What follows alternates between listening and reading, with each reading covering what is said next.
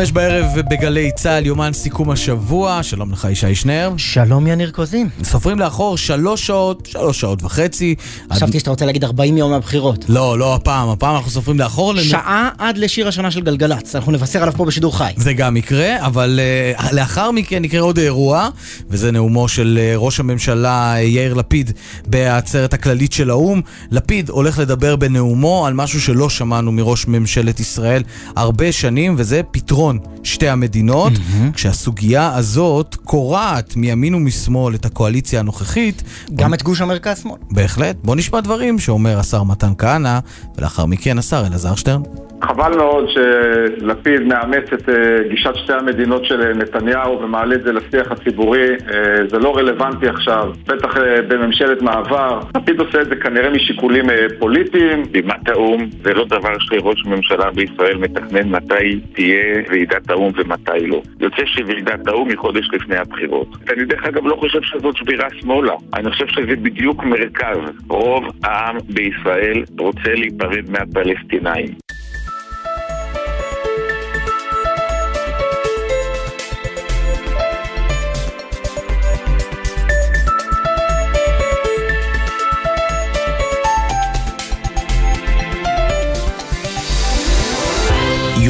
סיכום השבוע עם ישי שנר ויניר קוזין.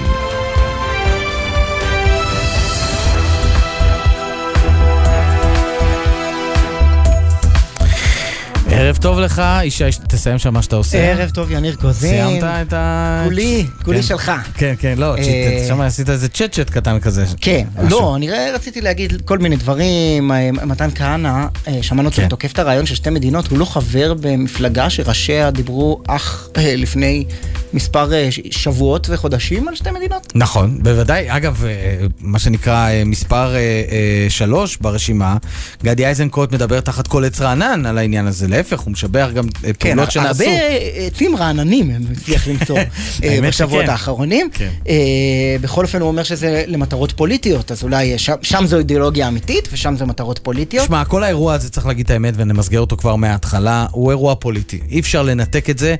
אגב... רגע, תמ... בוא לא נפיל את זה על יאיר לפיד. לא, זה בדיוק כמו שבאתי לומר. תמיד. תמיד, נכון. נאום של מי שזוכר שנה שעברה את בנט נואם באותה עצרת כללית של האו"ם, ונכנס בבכירים משרד הבריאות. אתה זוכר את האירוע הזה? כן, אגב, זה, זה היה, זה לא היה בהיבט של בחירות, אלא היה בהיבט של צרות פנימיות בתוך, ה, בתוך הארץ, כן? כן, ב, ב, תמיד זה אירוע פוליטי שמיועד יותר לאזרחי ישראל נכון. מאשר ל...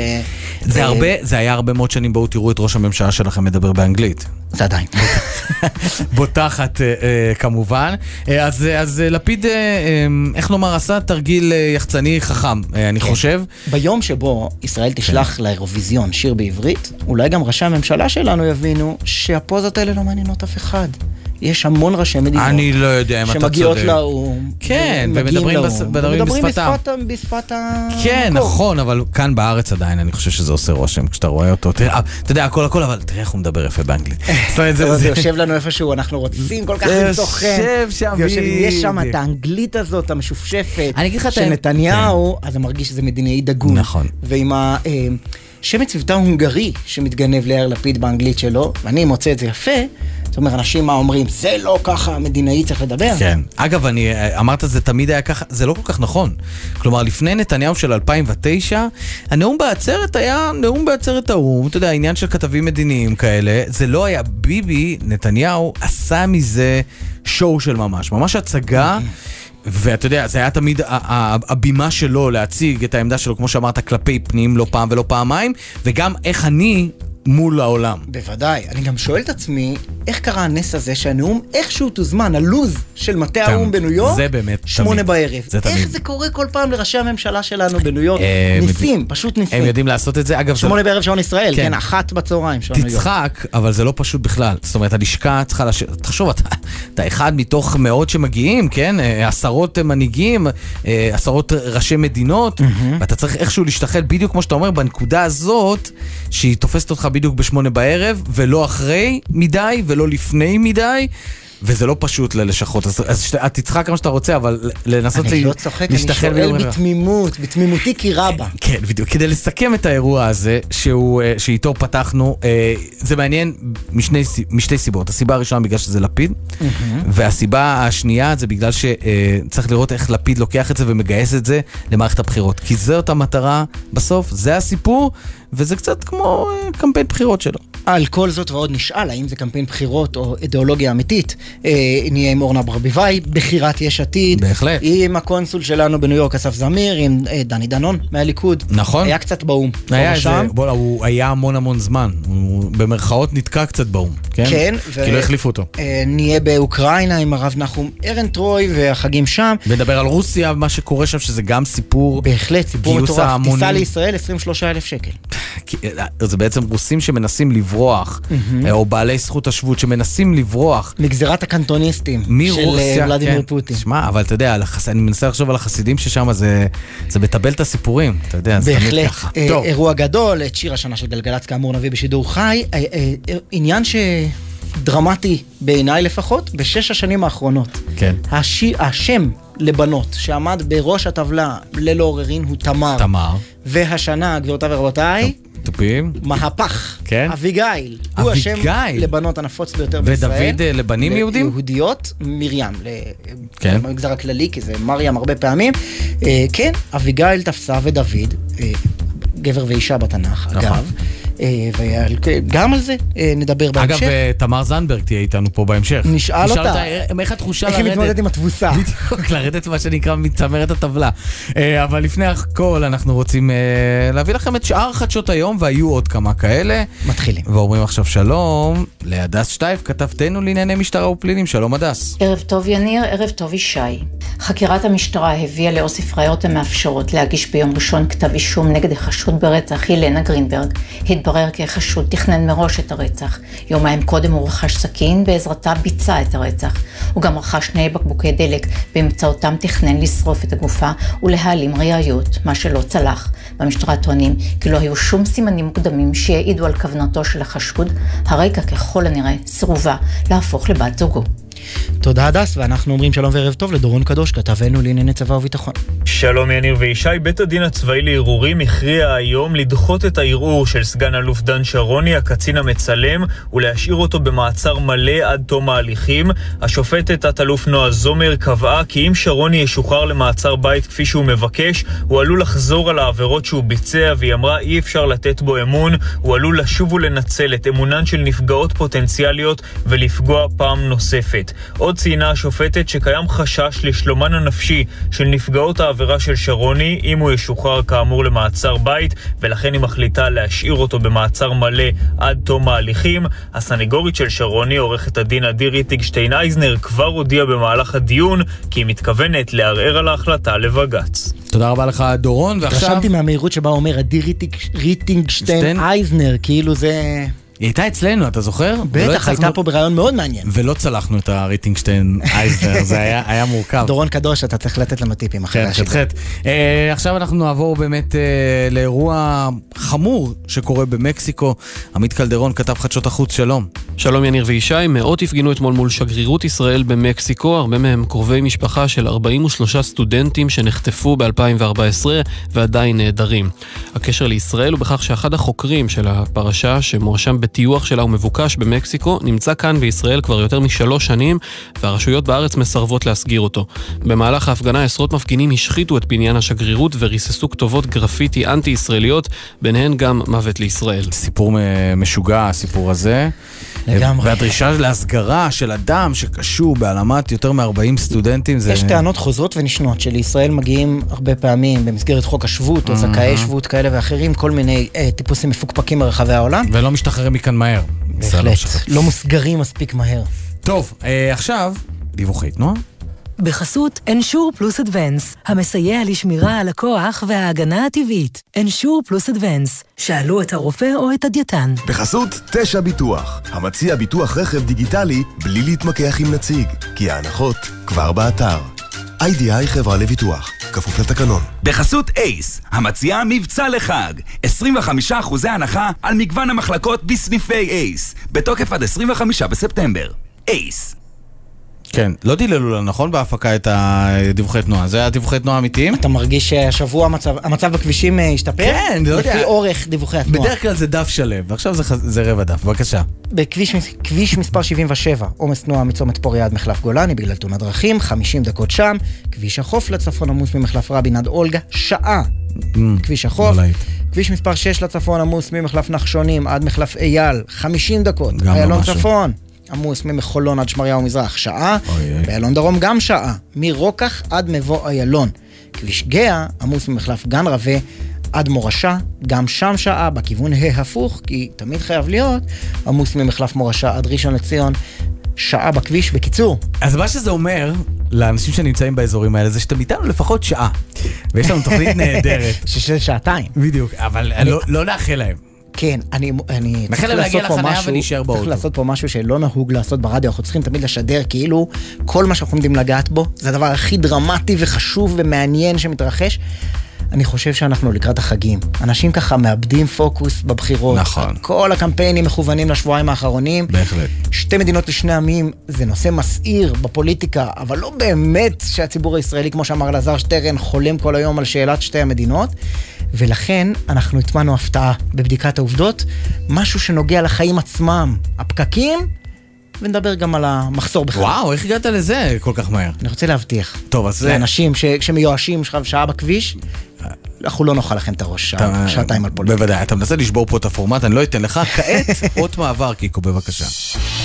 יש סדר פה, ישי שנר, כל הכבוד. הנה אני שותק.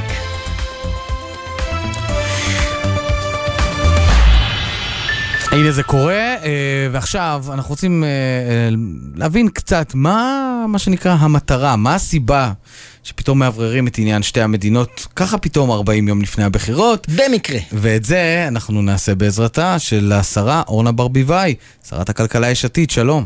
ערב טוב. טוב, אז מתרגשת לקראת הנאום של ראש הממשלה באו"ם? כן, בהחלט.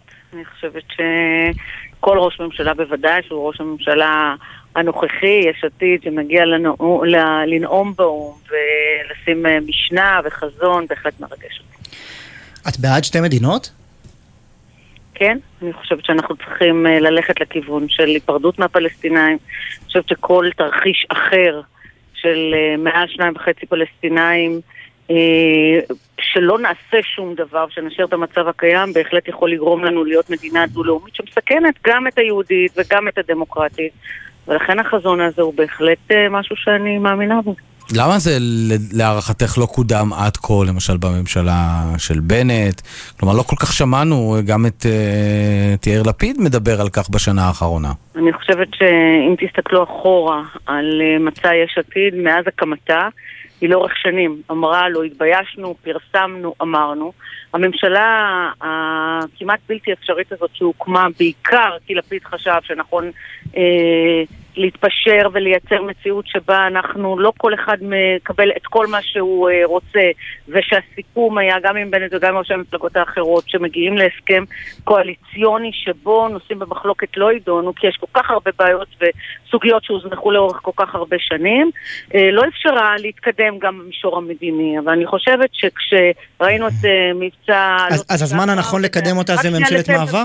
לא, לא, רק אסיים את המשפט, להגיד לכם שכשאנחנו ראינו את האתגרים הביטחוניים ואת המשמעות של עלות השחר בהמשך וכולי, אף אחד לא חושב שמבחינה ביטחונית רוצים להשאיר את זה בספק או חלילה לה, אה, לייצר סיכון למדינת ישראל. נהפוך הוא, מי שרוצה להביא ביטחון למדינה, ואתם יודעים מאיפה הגעתי, הייתי בארגון צבאי אה, רוב שנות חיי, הרעיון אומר להבטיח ביטחון, אבל מנגד להושיט יד ולהבטיח שהחזון הזה שמייצרים פה לעתיד של הילדים שלנו כאן יהיה כזה שהמילה שלום לא תהיה מילה גסה. לצערי לאורך השנים היא הלכה והפכה להיות מילה, אה, מילת גנאי במקום מילה של תקווה והשראה. ואגב, כשאתם מסתכלים על ראשי ממשלה קודמים בעבר, כולל נתניהו, אה, כשהבין שזה, אם לא יהיה פתרון של ההיפרדות מהפלסטינאים ולא תהיה הסדרה, הוא הבין שזה מסוכן, והוא עצמו דיבר במונחים של שתי מדינות. אז אני ללא ספק חושבת שזה הפתרון הנכון ביותר, ואני מאוד שמחה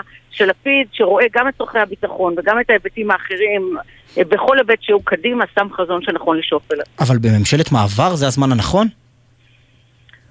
אה, קודם כל, אנחנו, אה, כשאתה מגיע לציבור ואתה אומר, אגב, הוא אומר את זה לעולם, הוא לא אומר את זה רק לישראל, כי בסוף הוא מייצג גם כשר חוץ וגם כראש הממשלה את המדינה, והוא אומר, אנחנו נמשיך לדאוג לביטחון. אני חושבת שכל השיח על איראן וההשלכות וההיבטים הביטחוניים וכמה שהיה מול עזה ומה שקורה בכל גזרה, אני חושבת שהוא אומר בנחישות, אני לא אתפשר על ביטחון המדינה, אבל אני אומר באותה נשימה שחשוב שנקדם את... לא, אבל, אבל הרעיון הזה לא נמצא על הפרק כבר כמה שנים. פתאום מחזיר אותו ראש ממשלת ישראל, אבל הוא ראש, לא הוא ראש ממשלה 40 אה, אה, ימים לפני בחירות, זה לא בדיוק, את יודעת, יש לו מנדט ציבורי להחזיר אה, רעיונות מדיניים פורצי דרך. זאת אומרת, לראש ממשלה יש מנדט. ואני חושבת שאם ראש ממשלה שיש לו מנדט לא מוביל סדר יום כזה, כמו שלאורך שנים היה, זה אה, לא, אה, לא לפעול נכון כלפי הציבור. אבל מה המטרה שלו, מה המטרה של, של ראש הממשלה לפיד להציג את זה עכשיו ולומר עכשיו? הרי ברור שהשלום לא יפרוץ ב-40 יום הקרובים. אז מה, מה האינטרס? כלומר... אני מה... חושבת שהצהרת הכוונות שלו היא חשובה, היא משמעותית, היא מראה מנהיגות. שמבינה את המורכבות של האזור. אתה יודע, אני השבוע הייתי, קפצתי ל-24 שעות לבחריין רק כדי לחתום על הסכם הבנות לאיך ייראה הסכם הסחר החופשי שלנו מולם. כל עמי האזור במובן הזה מבינים שיש חשיבות ל- ליציבות של האזור ונכונות גם להשתמש בכלכלה כמנוף, ההסכם עם האמירויות רק הוכיח את זה ועוד ועוד. אבל יאמרו לך השרה ברביבאי שלא, כן. הנה עובדה, הוכיח נתניהו שזה לא חובה. לא חובה לקשור בין אה, הסדר מדיני עם הפלסטינים לבין התקדמות עם עמי האזור. עיין ערך אה, הסכמי אתה... אברהם קרו כשלא היה שום דבר עם הפלסטינים. אבל כדרכו של נתניהו, היא השאירה את הבעיה הכי גדולה. גדולה, ועשה סיבובים סביבה, הקיף אותה ולא פירק ולא טיפל. אוקיי, אבל זה לא קשור ספציפית לבחריין ולאיחוד האמירויות, כי קודם אמרת שיש... לא, אבל לא. כשנתניהו עמד בראש ממשלת מעבר וניסה להוביל. מהלכים מדיניים, אני מזכיר לך את אה, הפנטזיות על סיפוח הבקעה, או סיפוח כל היישובים ביהודה ושומרון וכולי וכולי. אה, אתם תקפתם אותו, אמרתם לו מה פתאום שראש ממשלת מעבר יעשה כזה דבר. בסוף מה מתברר? אתם בממשלת מעבר עושים מה שבא לכם, ממנים רמטכ"ל, אה, מכריזים על החזרת רעיון שתי המדינות בעצרת האו"ם? לא, לא. קודם כל, אה, אנחנו עושים משהו מבחינה חוקית וערכית, כי אה, בממשלה שלנו ערכים ומוסר זה חלק חשוב לא פחות מחוק. אבל אנחנו עושים מה שמותר לנו, אמרת מינוי רמטכ"ל, היה לזה גיבוי משפטי לכל דבר ועניין. אתה מדבר על אה, ציפייה, שאיפה, תקווה, השראה, למה אנחנו רוצים אה, להביא את, ה, את מדינת ישראל. זה נכון כל יום, זה נכון בבחירות, וזה נכון לעשות את זה ברגע שזה יוכל להתאפשר. לצערי, אין לנו פרטנר בצד השני. זה לא שמחר בבוקר אבו מאזן... אז זה בעצם נאום בחירות של, של לפיד בעצרת האו"ם. הוא מספר לאזרחי ישראל מה הכיוון שהוא רוצה לשאוף אליו, אם הם יבחרו בו ואם לא? ראש ממשלה אומר שהוא חושב, מהמקום, דווקא מהפוזיציה הזאת זה הכי נכון, להגיד כמנהיג, כמצביא, כמי שמסתכל ארוך טווח, להגיד, אה, מדינת ישראל... החברה בישראל צריכה ללכת לכיוון שמבחינה ביטחונית יש לה מענה מלא. כן, אבל, אבל הוא לא ראש ממשלה נבחר, אז מה התוקף של הדברים האלה בשם... הוא לא ראש ממשלה נבחר, הוא יושב על כיסא ראש הממשלה אה, בדין... מתוקף רוטציה.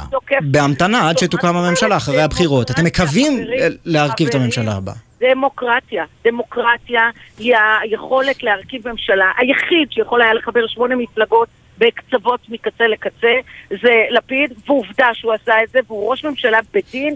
אני מציעה מציע לא לערער על הלגיטימיות של ראש ממשלה לשאת דברים, להביע רעיונות, לייצר אה, עתיד וחזון. אתם יודעים מה, אני לאורך שנים הייתי, אה, נסעתי את אה, סיכת המ"מ שלי על הדש. כל יום החלפתי חולצה והחלפתי את סיכת המ"מ מצווארון לצווארון. בסיכת אה, מ"מ, למי שלא יודע, מפקד מחלקה, כל בוגר בה"ד 1 יודע להגיד שעל הסיכה הזאת יש חרב ויש uh, עלה של זית. והייתי גאה לשרת מעל 30 שנה בצבא שאמר אנחנו רוצים ונהיה ערוכים ומוכנים ולא נרתע להילחם כשצריך. אבל בד בבד אנחנו מדברים על שלום כערך, כתפיסה, זה לא סתם שאנחנו נקראים צבא הגנה לישראל. ובמקום הזה אני חושבת שלפיד לוקח את זה קדימה ואומר, לצד ההגנה על המדינה, לאינטרסים של המדינה, ואתם יודעים מה, ההיפרדות מהפלסטינאים היא יותר אינטרס של מדינת ישראל מאשר של אגב, איפה- הפלסטינאים. איפה את, ומהמקום איפה היית רוצה את הגבול בהיפרדות הזאת? עזוב, אנחנו לא יושבים עכשיו על שולחן השרטוטים, זה לא הסיפור. אנחנו כן מדברים על... פחות או אה, יותר. התיישבות. אתה יודע מה, הייתי אה, שבוע שעבר באריאל, חנכתי שם אה, מפעל באזור התעשייה, אה, ש- שמדבר על החשיבות של של הדו-קיום והכניסה של עובדים וכולי. הסתכלתי, אמרתי, אריאל, שהיא שהיא גוש התיישבות מאוד גדול, אף אחד בכלל לא חולק על הצורך ב... ב- והתרומה שיש לה. אז, והם אומרים כמה חשוב הדיאלוג הזה וכמה חשוב הקיום הזה, ומבחינתי אנחנו צריכים לדבר על זה, זה אז לא איפה? נושא- אריאל נמצאת, אריאל נמצאת שתי. דקות מ- מכפר פלסטיני סלפית. ישי, אתה שואל אותי, אני, שאני אזהה את הכל. אני ישי, כן. זה ישי. אוקיי. אה, הבן שלי ישי, אז אני תמיד אוהבת. אה, אני, אני אומרת שכרגע בטח לא נכון לשבת על שולחן הסרטוטים, בטח כשמנגד לא מושטת יד. אבל אנחנו לא אומרים שאנחנו מעצבים את האינטרסים של מדינת ישראל על פי אה, המנהיג הפלסטיני. אנחנו אומרים... אבו מאזן הוא אנחנו לא פרטנר? רוצים לייצר נרטיב. הוא עצמו הגדיר את עצמו כלא פרטנר. זה, זאת המציאות היום. אבל האם בגלל שאין לנו פרטנר מהצד השני, לא נעצב מציאות, לא ננסה להשפיע איך ייראו החיים שלנו, של ילדינו בעתיד, אני חושבת שלפיד אה, או- או- מתווה את הכיוון ואת הרעיון ואת הדרך באופן אמיץ, ראוי, ובעיניי אה, אוקיי. חשוב ונכון. השרה ברביבאי, אני רוצה להעלות אה, השערה אה, למה אה, לפיד בכל זאת עושה את מה שהוא עושה עכשיו, אה, וזו השערה לא מאוד אה, מקורית והיא די שקופה ברמה הפוליטית. אה, לפיד רוצה למצב את עצמו כראש הגוש באופן ברור, בעיקר מול השותף לשעבר בני גנץ, להראות שהוא זה שמוביל את הקו, את מה שנקרא את החזון המדיני, וזאת כדי בעצם גם לפגוע בבני גנץ, ואולי גם לקחת מנדט אחד או שניים ממפלגת העבודה, כאשר הוא נמצא באו"ם, ואת יודעת, זה התמונה שם והקיר הירקרק, אה, השיש מאחורה, עושים את העבודה. מה את ואני אומרת? רוצה להגיד לך שראש הממשלה לפיד מבין את משמעות האחריות שמוטלת על כתפיו, לא נרתע להסתכל בעיניים קדימה לעתיד, מנתח נכון את האתגרים ושם סדר יום שנכון לא רק למצביעים של מפלגה אחת כזאת או אחרת, שנכון לחברה הישראלית מתוך האינטרס הלאומי, ואני כל מילה שאומרת לך מאמינה בה מאומץ הלב. שאין שם שום אה, ניסיון אה, בכלל, אה, מה שנקרא, להכות קצת? לך, אני חושבת, הוא לא היה ממציא אג'נדה בגלל תפיסה, בגלל אה, אה, לו"ז כזה או אחר. לא, אבל איפה איפה הייתה. האג'נדה הזאת רק לפני כמה חודשים? זה מה שיניר שאל קודם. על מה, על מה לפיד, ואני לא הייתי אז בפוליטיקה, תסתכלו עם מה הוא יצא, עם איזה מתווה, עם איזה אג'נדה הוא יצא כבר ב... בבחירות ב-2013. כל הרעיון היה להגיד בואו נייצר פתרון. כן, ואז היו כמה שנים שהוא קרץ לימין, והלך לכותל, והטלית, הוא וכולם זוכרים את המעברים. אבל בסדר גמור, אני רק אומר, בממשלה שהקמתם עכשיו, אה, עם נפתלי בנט, לא הייתה תמימות דעים, בלשון המעטה, לגבי רעיון של שתי מדינות, והנה אותו נפתלי בנט תוקף את העובדה שלפיד עכשיו מחזיר את הרעיון הזה לשולחן אני רק בבימת האו"ם. מזכירה שאנחנו נמצאים בממשלה של הסכם קואליציוני שנוגע לממשלה הזאת, שתסתיים בעוד אה, 40 ימים, ואנחנו, ראש הממשלה בצדק, שם סדר יום, אנחנו מדינה, אנחנו, יש לו אחריות כלפי המדינה הזאת, הוא אומר, תראו, אפשר להסתכל על זה 40 יום, אבל אפשר להסתכל קדימה, ואני חושבת שגם בנט מבין שכשמסתכלים קדימה, חייבים להסתכל לאתגר לתוך העיניים, למורכבות שלו, ולנקוט עמדה... אז בואי תשמעי מה. בנט מבין. הוא כותב, לא לריב עם כל העולם ללא צורך, אך גם לא להתקפל ללא צורך. אין שום מקום או היגיון להציף מחדש את רעיון המדינה הפלסטינית, רעיון שצריך להישאר תקוע בשנות התשעים. אז אני לא מסכימה איתו, ואני נוטה להסתכל קדימה ולא אחורה לשנות ה-90, אלא קדימה למה אנחנו כן רוצים, איך אנחנו רוצים כן לפתור את האתגר הזה. אני חושבת שהאתגר המדיני הזה משפיע על כל היבט שהוא בחיים שלנו, והאינטרס שלנו הוא כן ללכת להיפרדות מהפלסטינאים, הוא כן אה, לייצר מציאות שבה אנחנו, ההפרדה הזאת מחזקת את ישראל, גם מדינה, כמדינה יהודית, טוב. גם כמדינה דמוקרטית, ואני מאוד גאה שלפיד אה, מחזיק את אג- אגב, את- את- אה, אורנה ברביבאי, את אמרת שזאת אה, ממשלה לכל דבר ועניין, ו- ונזכרתי בתקופת הסגרים את אה, יאיר לפיד, אה, הוא מדבר על כך שמדבר, אומר זאת ממשלת מעבר שקובעת לכם שאסור לצאת מהבית. אה, באיזה עוד מקום ממשלה לא נבחרת אומרת לאנשים שאסור להם לצאת מהבית, תשאלו את עצמכם. כלומר, גם לפיד עלה ספקות ושאלות לגבי אה, סמכויותיה ויכולותיה של לענות, ממשלת לי, מעבר. תן לי, תן לי לענות. בבקשה. אתה יודע, בשנה הראשונה של הקורונה אמרו לאנשים לא לצאת מהבית, סגרו את העסקים במדינת ישראל. אני עכשיו מדברת איתך אחרי שהרמתי כוסית לפני כמה דקות עם המגזר העסקי, שהסתכל ואמר תודה רבה על זה שכשהגעתם לשלטון, חזרה יודעת, זה- זה קרה אחרי שהיו חיסונים ונגמרה המגפה.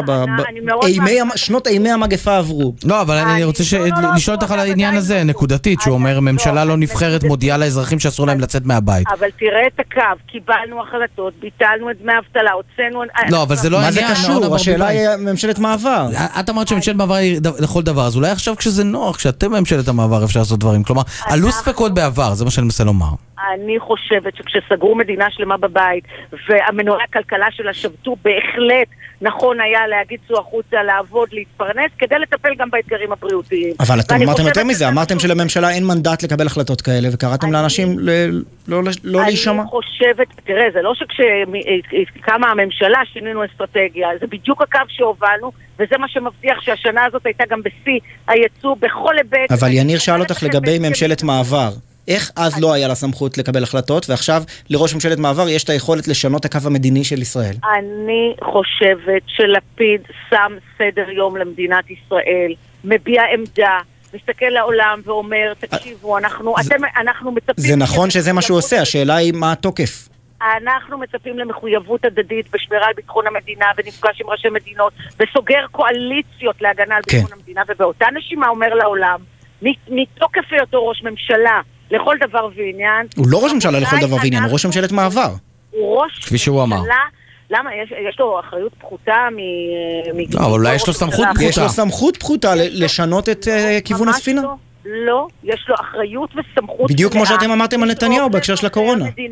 יש לו אחריות וסמכות מלאה לדאוג לאזרחי המדינה, ולשמחתי הוא גם מממש אותה. אה, כשהוא ניהל את אה, עלות השחר לפני, לא מזמן, זה נראה כאילו לא היה.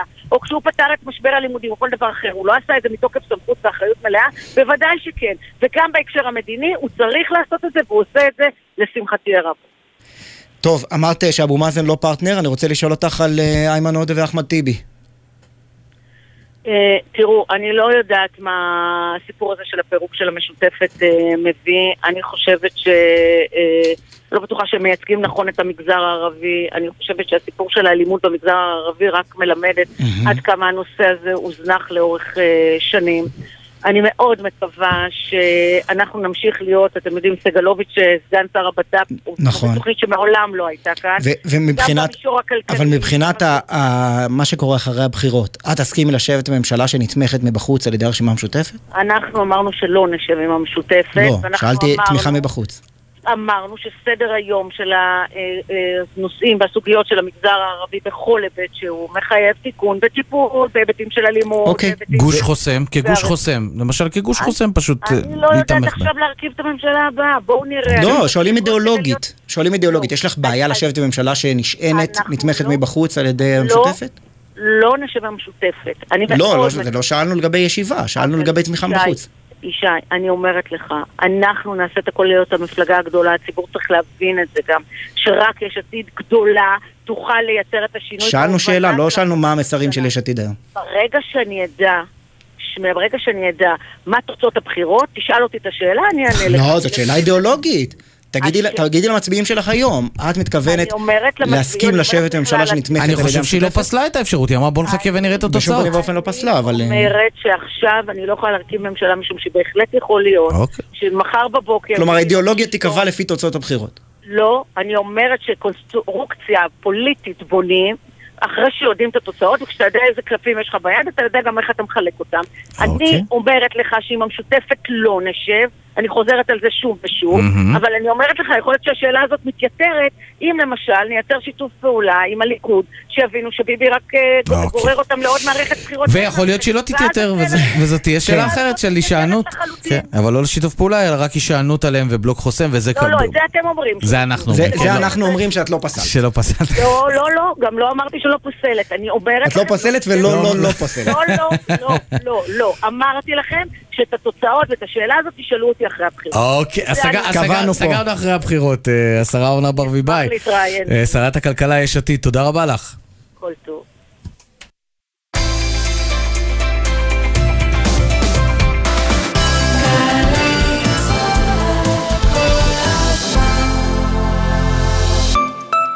רגע, יש פה הפסקת חשמל. שקה, קודם כל תנשום עמוק. ועכשיו, שנן, 055 7103 055 7103 יפה מאוד. עכשיו, תקליד את המספר ששיננת ושלח וואטסאפ לחברת החשמל. יאללה, זזתי. חברת החשמל, זמינים גם בוואטסאפ. שלום, אני דוד. עליתי ארצה להיכנס לצבא ולהגן על המדינה שאני אוהב. הרבה בזכות הקרן לידידות, לאורך השירות כחייל בודד, לא חסר לי דבר, וכך סיימתי בכבוד שירות מלא. הקרן לידידות, ארגון הסיוע החברתי המוביל בארץ, סייעה בשנה שחלפה לכשני מיליון בני אדם בתחומים רווחה, עלייה וקליטה, חירום וביטחון. הקרן חילצה אלפי יהודים מאזורי הלחימה באוקראינה, ומעניקה להם סיוע ותמיכה. הקרן לידידות, עושים טוב, נותנים תקווה. לפעמים, גם לתחושה או לשינוי הקלים ביותר יש משמעות. לכי להיבדק, בכל גיל ובכל מצב. אם את מרגישה בגוש או בשינוי כלשהו בשד, חשוב לפנות לרופא ולדרוש לברר את טיבו. לכל אישה מעל גיל 50 מומלץ לבצע בדיקת ממוגרפיה בכל שנתיים. גילוי מוקדם של סרטן השד יכול להציל חיים. למידע, האגודה למלחמה בסרטן, 1-800-599-995, או ייכנסו לאתר. משכנתה, מילה גדולה, אפילו קצת מפחידה. אבל לפני שאתם לוקחים או ממחזרים משכנתה, חשוב שתכירו את הכלים שיעזרו לכם להשוות ולבחור בין ההצעות. בנק ישראל מציג רפורמת השקיפות במשכנתאות. מבינים יותר, משלמים פחות. יותר שקיפות, יותר תחרות, יותר כוח ונוח להשוות, כדי שתוכלו לבחור את ההצעה המשתלמת ביותר מן ההצעות שתקבלו מהבנקים. חפשו רפורמת השקיפות במשכנתאות, או ייכנסו לאתר בנק ישראל. מתחילים שנה חדשה בגלי צה"ל בדיוק כמו שצריך, עם ראש פתוח לקראת התחלות חדשות. ראשון, ערב החג, קובי אריאלי מתכונן לשנה החדשה בזווית סובבת עולם. ובשני, נעמי רביע בראיונות עם האנשים שבשנה החולפת התחילו הכל מחדש. אני קוראת לזה ממש ילודה מחדש. הבנו שהקשר שלנו עם הקדוש ברוך הוא אינו מותנה במקום מגורים. ביום אחד, בשעה אחת, אמרתי לבעלי, תקשיב, אנחנו נוסעים עוד שבוע, וזהו. חג שמח ושנה טובה מגלי צה"ל. עכשיו בגלי צה"ל, ישי שנר ויניר קוזין. הנה קישרתם אלינו. אה, 532. כן, זה- היה לי, אגב, שיח עם, עם אנשים בתחנה ובכלל. אגב, ה- 532? לא, אגב, להגיד, ה- להגיד את השעה, שזה זה משהו שנשאר מפעם. נכון, יש איזה... שהיום כבר לא צריך, הרי. אני אגלה לך סוד. נו. אף אחד לא צריך דיווחי תנועה ברדיו. לא, הגזמת, זה לא, זה אל תשווה. אבל אה, טוב, אה, בכל זאת רציתי רק, אה, מה שנקרא, לחזור על משהו שאמרה אורנה ברביבאי, כי אנחנו מדברים הרבה על... כן, מה, אנחנו נמצאים שעתיים וחצי לפני הנאום של לפיד באו"ם. הכותרת המרכזית של הנאום הזה היא החזרת הרעיון שתי מדינות. אבל עם מי? ואומרת לנו כאן, אורנה ברביבאי, השרה, בכירת יש עתיד, הדמות הצבאית של צמרת יש עתיד, מספר שתיים. אומרת לנו, אבו מאזן הוא לא פרטנר. הוא לא פרטנר, אז, אז שתי מדינות. הרעיון של שתי מדינות הוא לטווח הארוך. חזון. אני, חזון, אבל אתה יודע, אז, אז זה, זה קצת עורבא פרח. כלומר, אתה יודע, מתישהו, כשיהיה פרטנר, כשימות הפריץ או שימות הכלב. אני מכיר כמה אנשים בימין שיגידו לך שכל הרעיון של שלום הפלסטינים קצת עורבא פרח. הבנתי כי אותך. אתה תגיד, הוא לא פרטנר, אולי הוא פרטנר, ואז גם תגלה שהוא לא, וגם תגלה שהוא לא, וגם תגלה שהוא לא. אבל יש כאלה. יום יגיע ויהיה לנו גם פרטנר. אה, טוב, עכשיו, עם כל הכבוד לענייני אה, מה שנקרא ברומו של עולם, יש דברים חשובים יותר. החלב, בדיקת עובדות.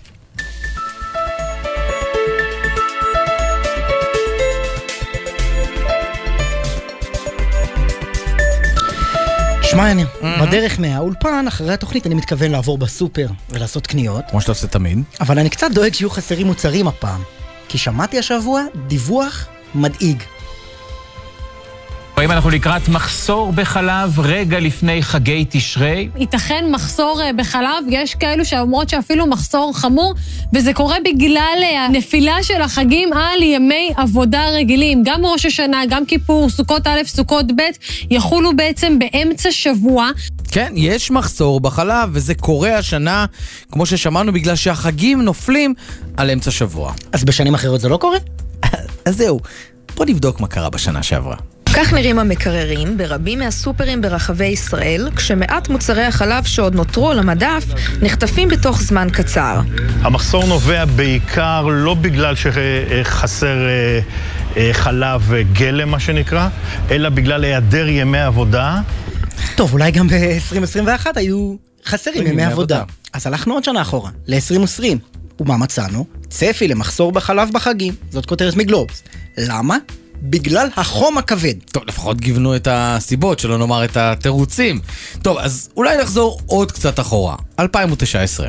גם היום לצערנו יש עדיין מחסור בחלב, ישנן רשתות שיווק גדולות שפשוט לא קיבלו אספקה בכלל. לא 10 אחוז, לא 20 אחוז ממה שהם ביקשו, פשוט לא קיבלו אה, בכלל, ואנחנו כבר שבוע אחרי החג, אין סיבה שיהיו חוסרים, ואנחנו מדברים על ממש כל החברות. יודעים למה זה? שוב, בגלל שה... היה מחסור בגלל החגים, היו ארבעה ימים שלא יוצרו חלב, זה גרם לאיזשהו משבר. איזשהו משבר. אנחנו, אז אומר, אנחנו כבר שנה רביעית ברציפות עם מחסור בחלב בחגים, אז מה יהיה? זה הולך עוד ועוד אחורה, יניר. הנה, 2016. אם ביקרתם בימים האחרונים בסופר, בטח שמתם לב שחסרים מוצרי חלב במקררים. זה קורה בגלל חופשות החגים הארוכות. חופשות החגים הארוכות. חופשות החגים הארוכות. כן, אבל אתה יודע מה, ישי? לא תאמין. הלכנו עוד אחורה. 2010. וגם אז, החגים, תפסו אותנו לא מוכנים. אלפי ישראלים שיצאו לערוך קניות בערב ראש השנה גילו שמדפי החלב ריקים. כבר הבוקר החלו למלא את המדפים ברשתות השיווק, אבל אלה התרוקנו במהירות. איך קורה שדווקא בתקופת החגים, בשיא הקניות, נתפסות המחלבות לא מוכנות? מדי שנה בספטמבר, מסורת זאת מסורת. בחגים כולנו הופכים להיות קצת יותר שומרי מסורת. טוב, מתחיל להתגנב לי החשד, יניר, כן. שאולי אפשר לפתור את הבעיה השנתית הזאת, אם למשל... יפתחו ליבוא ממדינות אחרות. טוב, אתה ישר הולך למסרים הניאו-ליברליים האלה שלך, אבל אנחנו רוצים לשמור על החקלאות הישראלית, ואנחנו בעד החקלאים שלנו. כל כך בעד, שלכבוד החג, אולי בשנה הבאה, נקנה להם מתנה. לוח שנה, שיוכלו להיערך לחגים.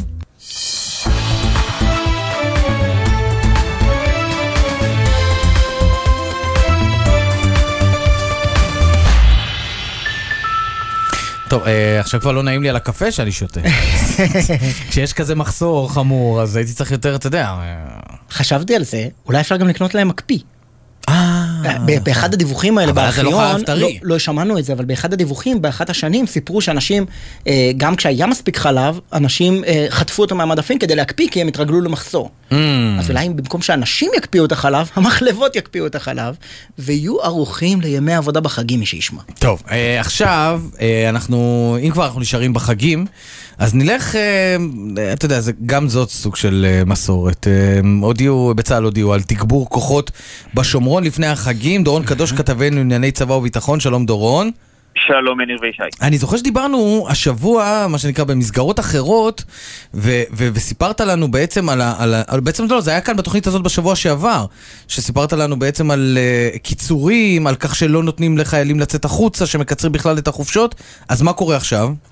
תראו, עכשיו מחליטים בצה"ל לתגבר את הכוחות בגזרת השומרון, במקרה הזה מתגברים את החטיבה המרחבית שהיא אולי הבוערת ביותר, הממוקדת ביותר בגל הזה, שהיא חטיבה מרחבית שומרון, ומקפיצים לגזרה כבר ממחר את סיירת גולני, גדוד שלם נוסף שיוקפץ ליהודה ושומרון כדי לתגבר שם את הכוחות לקראת החגים. רק הלילה ראינו שני פיגועי ירי במרחב הזה של השומרון באזור שכם. ומבינים בצה"ל בהערכת המצב שמקיימים היום שחייבים לתגבר את הכוחות וסך הכל יניר וישי אנחנו כבר מגיעים ל-24 גדודים בסך הכל שנמצאים ביהודה ושומרון זה מספר באמת כמעט חסר תקדים וואלה. אה, ביחס להיקף הכוחות, היקף הגדודים שמתגברים את הגזרה הזו אבל, כמובן. אבל השנה גם הפיגועים אה, בהיקף גדול.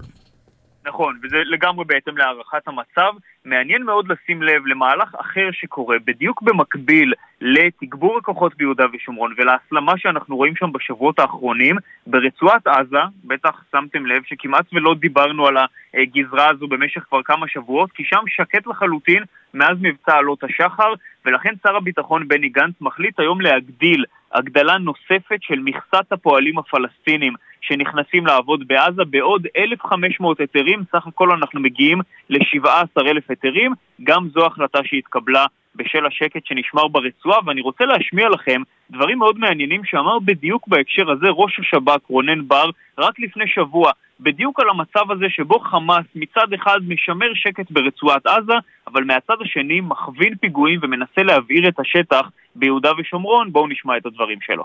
יחיא סנואר יידרש לבחור בין דרך השיקום והפיתוח לדרך המקאוומה וההתנגדות. נכון שישראל תצרף למשוואה גם חשבון הסתה וגם חשבון הכוונת פיגועים מחוץ לרצועה. הציבור העזתי יצטרך ללחוץ על סנואר לבחור בדרך הנכונה, או מילים או פועלים. כן, אז או מילים או פועלים, בעצם ראש השב"כ אומר במילים אחרות שהוא... או, או פיתוח או מקאוומה. בדיוק. יש לי תחושה שאני יכול לנחש מה יבחר אה, יחיא סנואר.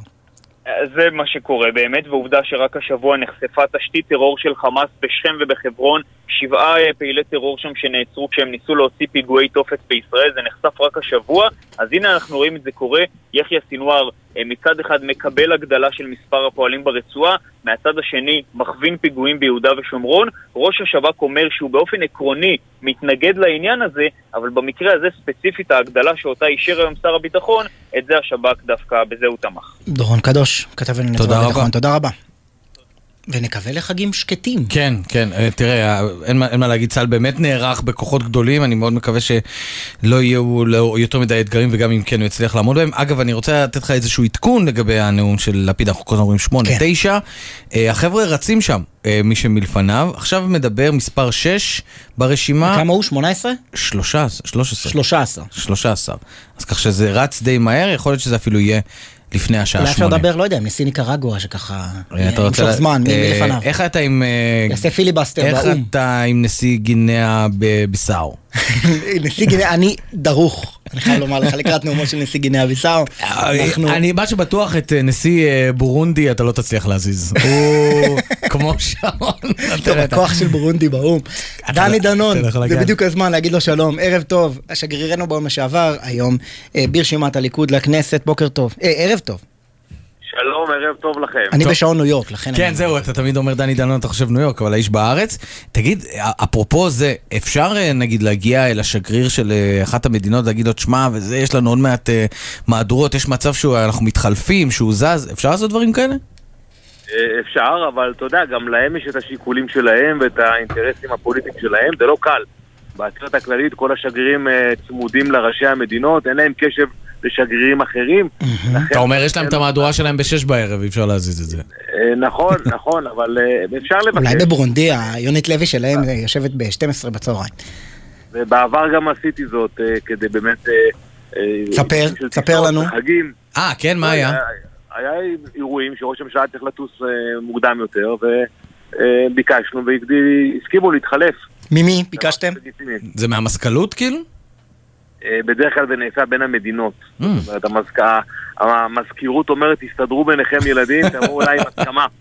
אז... אה, כמו קיזוזים ב- בכנסת. כמו ב- בדיוק כך. רגע, יש לי שאלה, אה, תהינו פה קודם, איך קורה שכל ראשי הממשלה שלנו תמיד נואמים בעצרת האו"ם בשעה שהיא מתוזמנת לשמונה בערב שעון ישראל? איך הנס הזה קרה? הנה, הוא מסביר לך עכשיו איך זה עובד, זה זה לא עבודת באופן- מחשבת. זה לא זה לא באופן מקרי, זה לא באופן מקרי. בהחלט יש רצון אה, בכל נאום שהוא שיהיה גם כלפי חוץ, גם כלפי פנים. לפי דעתי מה שקורה היום זה הנאום רק כלפי פנים. זאת אומרת, איך נדבר על המהות, על כל ההדלפות שיוצאות לקראת... לא, אבל גם בתקופתך זה היה קורה בשמונה בערב, כלומר גם נתניהו היה נואם לצורכי פנים. אה, נכון, אבל נתניהו היה מכוון לשני הקהלים, גם לקהל הבינלאומי, בדרך כלל גם בא עם איזה הפתעה, אתם יודעים, שואלים אותי, מה ביבי הולך להראות לנו היום? אה, זה תמיד הייתה איזו הפתעה בנאום, אבל גם היה לו כמובן אה, מסרים שהוא העביר לציבור בישראל. אתה יכול- אתה יכול לפרגן- אבל אתה יכול לפרגן לפרומו שעשו לשכת ראש הממשלה עם הסיפור של שתי מדינות. כלומר, מנאום שכנראה היה מעניין מעט מאוד אנשים, פתאום יש איזושהי ציפייה. תרגיל יפה. מבחינה, תקשורתית, אה, באמת הם עשו פה מהלך מבריק. מבחינה מהותית, מדינית, הם הקריבו אינטרס מדיני בשביל הפוליטיקה. הרי כולם צריכים להבין שהנושא האיראני הוא המשמעותי ביותר. ועליו דרך אגב גם לפיד הולך לדבר. אבל בפועל הוא כנראה רצה להסיט את תשומת הלב אה, למקום אחר, לתוך הפוליטיקה שלנו. אולי יש לו סגירה עם המפלגות הערביות, שהוא רוצה לאותת להם, תתמכו בי, אני הולך לכיוון כזה. ו- ופה באמת הוא הולך למהלך ציני. בשביל הקמפיין הוא מתנהל כמנהל קמפיין מצוין, אבל לא כראש ממשלה. רגע, אבל למה זה ציני שמנהיג מפלגת מרכז-שמאל יגיד שהוא תומך בשתי מדינות לשני עמים? כן, הנושא הזה לא נמצא היום על סדר היום, הוא לא יהיה על סדר היום. הוא, הוא רוצה להניח אותו על סדר היום, זו האג'נדה שלו. מחר, מחר מגיע אבו מאזן, דרך אגב, לנאום באו"ם. הנאומים שלו טיפה יותר ארוכים משל ראש ממשלה ישראלי בדרך כלל, והוא הולך לא רק לנאום, הוא הולך לדרוש הכרה חד צדדית במדינה פלסטינית, להביך אותנו. והדבר האחרון שהראש הממשלה שלנו צריך לעשות, זה למנף את הנושא של אבו מאזן. אבל כנראה... אבל, אמרה כאן, אמרה כאן אורנה ברביבאי, אה, אה, אבו מאזן לא פרטנר בעיניי. אה, שתי מדינות לשני עמים זה חזון ארוך טווח. מפתיע אותך שיאיר לפיד תומך בשתי מדינות לשני עמים? גם הליכוד תמך. לא, גם נתניהו אמר את הדברים במהלך נאומים בעבר. אבל אתה אומר את זה במסגרת הנאום, אתה לא מוציא את זה לתקשורת יום לפני ועושה בילדאפ, אתה לא בונה את הנושא הזה כנושא מרכזי בנאום, ותראו מה מדברים היום כבר כולם בישראל, ובאזור שלנו. ומה דיברו כולם אחרי נאום בר אילן? ב-2011 לא, של נתניהו. לא בר אילן. דיברו כולם. 2009. 2009, סליחה. דיברו כולם על התמיכה בשתי מדינות, מה ההבדל? אבל את- אתם מדברים על 2009, אני הייתי באו"ם חמש שנים עם נתניהו, ותמיד הנושא האיראני היה בחזית. הוא גם אמר, גם, גם בנאום לפני שש שנים, נתניהו על בימת האו"ם אמר שהוא תומך אה, ב- ברעיון הזה של אה, שתי מדינות, או אוטונומיה לפלסטינים, כל, כל דבר כזה. ה- על פי ההצעה הערבית, דרך אגב. אבל הוא אמר את זה בתוך נאום של אה, דקה התייחסות, ושהמהות הייתה, מה זכרו מהנאום? זה את הנושא של איראן. ופה ראש הממשלה היה חייב לשים את הנושא הזה בראש סדר הנאום שלו, בייחוד שראיתי לפני מספר ימים, בריאיון בארצות הברית, אה, הכחיש את השואה, ואמר דברים... אה, אה, אז, אז, אז אין לך. בעיה עם המסר של יאיר לפיד לשתי מדינות לשני עמים, יש לך רק בעיה עם זה שהוא מאפיל על המסר בעניין איראן. אם הוא היה בתוך הנאום מתייחס לנושא, מביא את משנתו המדינית, סבבה, כמו שאומרים. אבל זה לא מה שהוא עשה. הוא לקח את הנושא השולי הזה היום, שלא נמצא בראש סדר המשא ומתן של מדינת ישראל, והוא שם אותו במקום הראשון בשביל להרוויח נקודות כאן אצל המפלגות הערביות. אני רוצה, הוא אני רוצה לחזור איתך רגע, הוא רוצה לשתף פעולה איתם אחרי הבחירות. אני רוצה לחזור איתך רגע לשנת 2013. דני דנון, אז היית סגן שר הביטחון, ואתה אמרת בנאום שהממשלה מתנגדת לפתרון של שתי מדינות לשני עמים. מי יצא נגדך? לשכת נתניהו. הוציאו הודעה, דבריו של דנון אינם מייצגים את עמדתו של ראש הממשלה. מה אתה אומר על זה? אני אומר על זה שהוויכוח הזה הוא לגיטימי. ובזמנו אני הבעתי את עמדתי נגד הרעיון, ואמרתי שכדי שזה יהיה מדיניות של ממשלת ישראל, צריך להביא אותו לאישור הממשלה. זה דבר שהוא נכון גם היום. אה, אבל כרגע אנחנו במקום שאף אחד לא מדבר על היתכנות של מדינה פלסטינית, ואף אחד לא רוצה את זה עם השותף שאין לנו. ולכן מוד... נתניהו היום לא מאמין בשתי מדינות לשני עמים? היום עם ההתכ... אנחנו לא רואים שיש לנו בכלל שותף לדבר איתו על שום רעיון. לא, אבל- אבל- וב-2013 היה? ב-2016 גם- היה? גם ב-2009 שהוצג החזון של אה, בר אילן, עם אה, כפוף לתנאים רבים מאוד, זה הוצג כרעיון. אני באופן אישי נאמתי פעמים רבות באו"ם, אה, מעולם לא אמרתי את הפתיחה ברעיון. כן, אבל, אבל ראינו שיש מחלוקת פנים ליכודית. כן, אתה לא. אתה חשבת, היית נגד הרעיון, נתניהו היה בעד. אבל היום, בוא נדבר על היום, היום בממשלתו של לפיד, הנושא הזה לא קיים. לא אז אני שואל, מה קרה לנתניהו שהוא שינה את דעתו מאז 2016 עד היום? אגב, לא רק 2016, צריך להגיד את האמת, קושניר, יש ראיון שלו ב-CNN, שבו הוא אומר שנתניהו הסכים למדינה פלסטינית, במהלך משא ומתן על תוכנית המאה, כן. מבחינה עובדתית לנתניהו מגיע קרדיט גדול מאוד, שהוא הצליח להוכיח שאפשר לעשות דברים גדולים באזור בלי לרוץ לעשות הסכמים מול הפלסטינים, הסכמים מסוכנים. תמיד אמרו לנו, גם בארצות הברית, מעולם לא תחתמו על שום הסכם אם לא תוותרו לפלסטינים. אז איך אתה, אז. איך אתה מבין את ה... אז איך אתה מבין את, ה- אבל- מבין את אבל- התמיכה אבל- שלו אבל- ארוכת השנים ברעיון של שתי מדינות? בפועל אנחנו יכולים לתת לנתניהו קרדיט שהוא הצליח לקחת את הרעיון הזה, גם שהוא דיבר עליו, ולשים אותו במקום שהוא ראוי לו. בפועל הוא קידם דברים אחרים ביום-יום, אה, נושאים חשובים למדינת ישראל. לפיד היום בא ועושה בדיוק ההפך, במקום שהנושא הזה יהיה שם, הוא לא נעלם, תמיד יהיו כאלו שיבואו ויעלו אותו לסדר היום, אבל היום לפיד בא ושם אותו כראש ממשלה שלנו שם אותו אבל, במקום שהוא לא נכון ו- לנו. ואולי דני דנון, אם נדבר ביושר, אכן נתניהו לא רצה לקדם באותה, באותה עת את, אה, נגיד, הוא לא רצה לקדם את עניין שת, פתרון שתי המדינות, אבל הוא דיבר על כך, ולמזלו לא היה פרטנר בצד השני, והפלסטינים נתנו כל הזמן ברקס. אבל כל ההצלחה גם הזאת... היום אין פרטנר. אין גם שום- היום. אין, אגב, אתה ואורנה ברביבאי אה, חושבים את אותו הדבר. אבל, אה, כי היא הייתה כאן מקודם. אבל יכול להיות שבאמת שיחק לנתניהו קלף חזק, כאשר דונלד טראמפ הגיע לבית הלבן, והשניים ראו עין בעין את הדרך ל- להגיע להסכמים עם מדינות אחרות, וזה הצליח, ואולי אם נתניהו היה, ואולי הוא עוד יהיה ראש ממשלה בתקופת שלטון ביידן, הדברים ייראו אחרת. אני יכול להגיד לך שעדיין יש לי חברים אה, בממשל הנוכחי בארצות הברית, והם זעמו, זעמו על אבו מאזן שהוא בא היום לאו"ם ומנסה להעלות את הנושא הזה בסדר היום. אז אני לא חושב שהיה פה לחץ מדיני אמריקאי, יש לחץ של בחירות, ובוא נודה על האמת, אה, אני חושב שאמר את זה אה, אבא אבן, שלישראל אין מדיניות חוץ אלא רק מדיניות פנים. והיום אנחנו מקבלים את ההוכחה האמיתית לכך שבאמת... רגע, אתה חותם על המשפט הזה כמי שהיה שגריר באו"ם כמה שנים אחרי אבו- אחרי אבא אבן?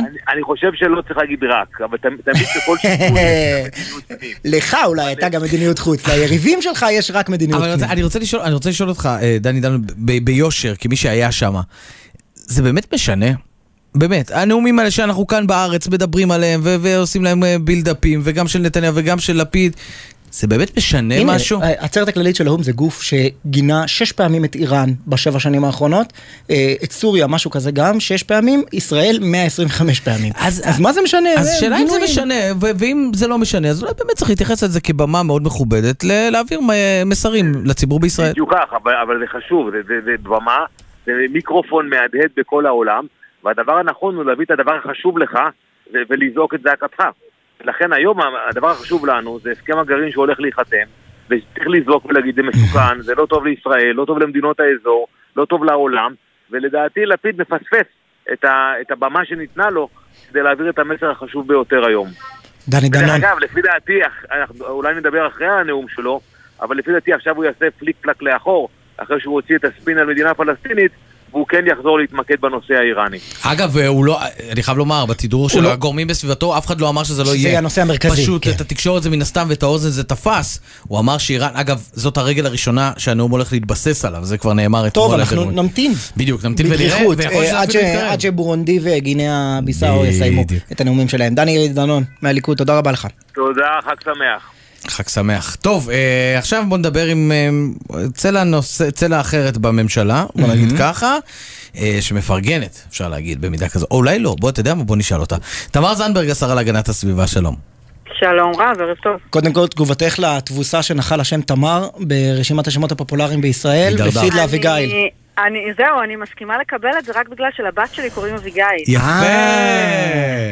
אז אתם בעצם חול- אתם אה, פופוליסטים, משפחה פופוליסטית בבחירת שמות. אתם לא של שמות, אתם יודעים לקלוע בדיוק לאירוע. ממש ככה. אולי אתן השראה. ויש לי במשפחה עוד כמה שמות בעשירייה הפותחת. אני רק לזכותי ייאמר, כש- כשקראתי לאביגיל זה היה שם מיוחד. אז אפשר לומר שהקדמתי את זמני. יש כשל בדברים האלה, כי כולם חושבים שהם קוראים שם מיוחד, ואז מגיעים למעון ומגלים ש... אגב, לי יש זהו, שקוראים לה אביגיל גם. היא היום בת 16, אז אה, אה. בזמנו, במעונות היום זה באמת הרבה יותר נפוץ, אבל היא כבר בתיכון. נאחל לך גם דוד, אגב, שזה השם ה... אה, אה, המספר אחת בבנים. אצל בנים. חוץ ממוחמד. אה, אנחנו רוצים לדבר שנייה על הרעיון של יאיר לפיד אומר שתי מדינות לשני עמים על בימת האו"ם. את כנציגת מרצ, אני מניח שחותמת על הרעיון, אבל את מאמינה לו? כן, אני מאמינה לו. אני חושבת שזה דבר חשוב מאוד, ולצערי גם אמיץ. אני חושבת שזה היה צריך להיות דבר מובן מאליו מצד ראש הממשלה. באמת להתייחס אולי ל... על איומים קיומיים, ושמעתי את קודמי ככה בשולי הדברים, בסוף הדברים, מדבר הרבה על איראן, אבל יש לנו כאן באמת איום אה, קרוב, שזה הסכסוך הישראלי-פלסטיני, הכיבוש הישראלי על העם הפלסטיני, שנמשך למעלה מיובל שנים, אה, שעולה לנו בסבבי אלימות חוזרים ונשנים כאן ועכשיו, כולל לאחרונה, ו- ומדי מספר שנים שהולך וקטן. אה, אחראי על עוול, על אי צדק. טוב, אבל אנחנו- את זה אנחנו מכירים. לא, אה, אז שרת- בעצם רגע, את- אבל אני רוצה לשאול- אני רוצה לשאול, שאלת אותה אם היא מאמינה. האם זה נראה לך רציני כשיאיר לפיד אומר, אה, אני אומר, אני אדבר על שתי מדינות לשני עמים, וכששואלים את הגורמים בסביבתו אם הוא הולך להיפגש עם אבו מאזן שנמצא כמה חדרים לידו, הוא אומר, זה לא תורם לשום דבר כרגע, וכרגע אני לא אפגש. אז זה נש- אז נשמע קודם כמו כל מס אני- שפתיים. קודם כל אני חושבת שמן הראוי שראש ממשלה ישראלי א' יוביל חזון של תקווה ופיוס ושלום לשני העמים. ב', כדי לעשות את זה הוא בהחלט צריך, כל ראש ממשלה, בכל רגע נתון, להיפגש עם המנהיג של העם הפלסטיני, אבו מאזן. אה, ובעיקר אני חושבת ש... לא משנה מה עושה אבו מאזן ומה אמירותיו ומה אה, בפועל התרומה שלו לטרור? בסופו של דבר, אתה יודע, אני אצטט את יוסי שריד, הוא נהג לומר שלמה את ה... מהשלום מתייאשים כל כך מהר ומוצאים הרבה מאוד תירוצים למה לא לעשות אותו, ורק מהמלחמה אף פעם לא נמאס. אפשר לנסות אותה שוב ושוב ושוב, לא חשוב לאיזה תוצאות. לא, אבל את הרבה ביקורת מתחו עלייך, עד היום אוהבים להקפיץ את התמונה שלך על קברו של יאסר ערפאת. כי יאסר ערפאת, היום כולם מבינים, אה, לא היה אה, אה, פרטנר אה, כן לשלום, ועשה... בלשון המעטה. עבד על ישראל והביא לפה טרור אה, אפילו יותר גרוע. אז למה צריך בכל מצב לשבת עם המנהיג הפלסטיני, אפילו אם הוא תומך טרור בכאלה היקפים? בהחלט היו מספר ניסיונות שלא צלחו מכל מיני סיבות, אגב, מספר קטן של ניסיונות בעבר. אה, בסופו של יום את הארץ הזאת חולקים שני עמים, שצריכים להסתדר ביניהם, ועדיף מאוד לחיות בשלום מאשר על החרב. ויש מנהיגות בצד השני. אגב, היא ממתינה די עד בוש במשך הרבה מאוד שנים. אה, במשך, אה, לדעתי, לפחות 7-8 שנים היא ככה לא שומעת שום דבר מהכיוון, מכיוון מדינת ישראל, שהיא בסוף הצד החזק יותר באזור ובסכסוך הזה. ולכן אני חושבת שבוודאי ובוודאי אם אנחנו יכולים להושיט יד רחוק יותר ולראות את פירות השלום המוצלחים, מן הראוי מאוד שנושיט יד קרוב ונפתור את הסכסוך המדמם הזה okay. אוקיי. שנמשך כל כך הרבה זמן. אה, ישי הזכיר את התמונה ההיא שלך אה, אה, ליד קברו של ערפאת, בדיעבד כשאת רואה אותה את מצטערת שהצטלמת שם? אה, אתה מחזיר אותי לשנת 2010. אוקיי. במסגרת סיור פוליטי, שם נמצא גם הקבר של ערפאת, וכאמור, אני חושבת שמן הראוי שכל מנהיג ישראלי לא רק, אני אפילו לא זוכרת מה הייתי באותו זמן, לדעתי זה חברת מועצה. Mm-hmm.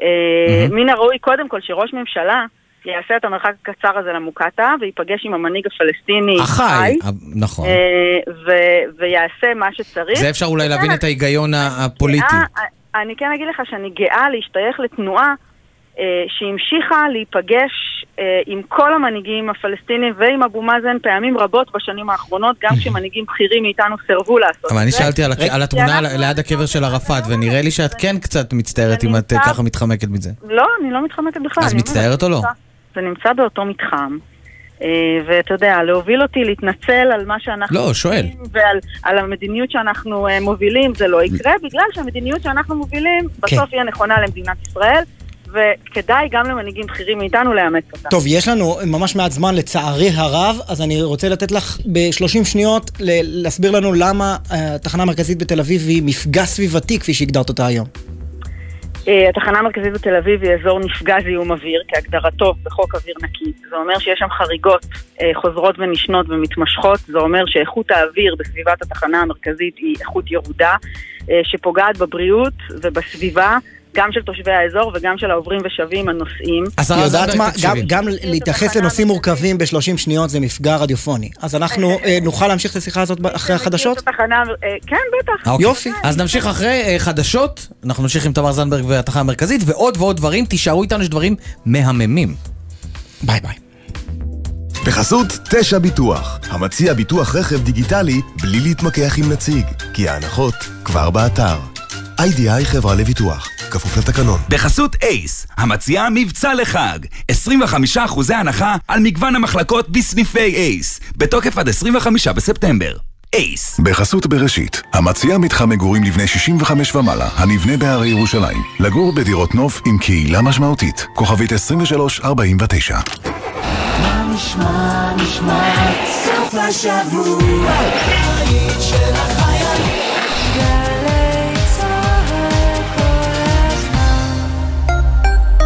שלום, כאן ניר ברוידה, מנכ"ל בינה, הבית של היהדות הישראלית. אני מזמין אתכם לחגוג איתנו את חגי תשרי. באתר בינה מחכות לכם להורדה ערכות פעילות מהנה לחגים, לבית ולמשפחה.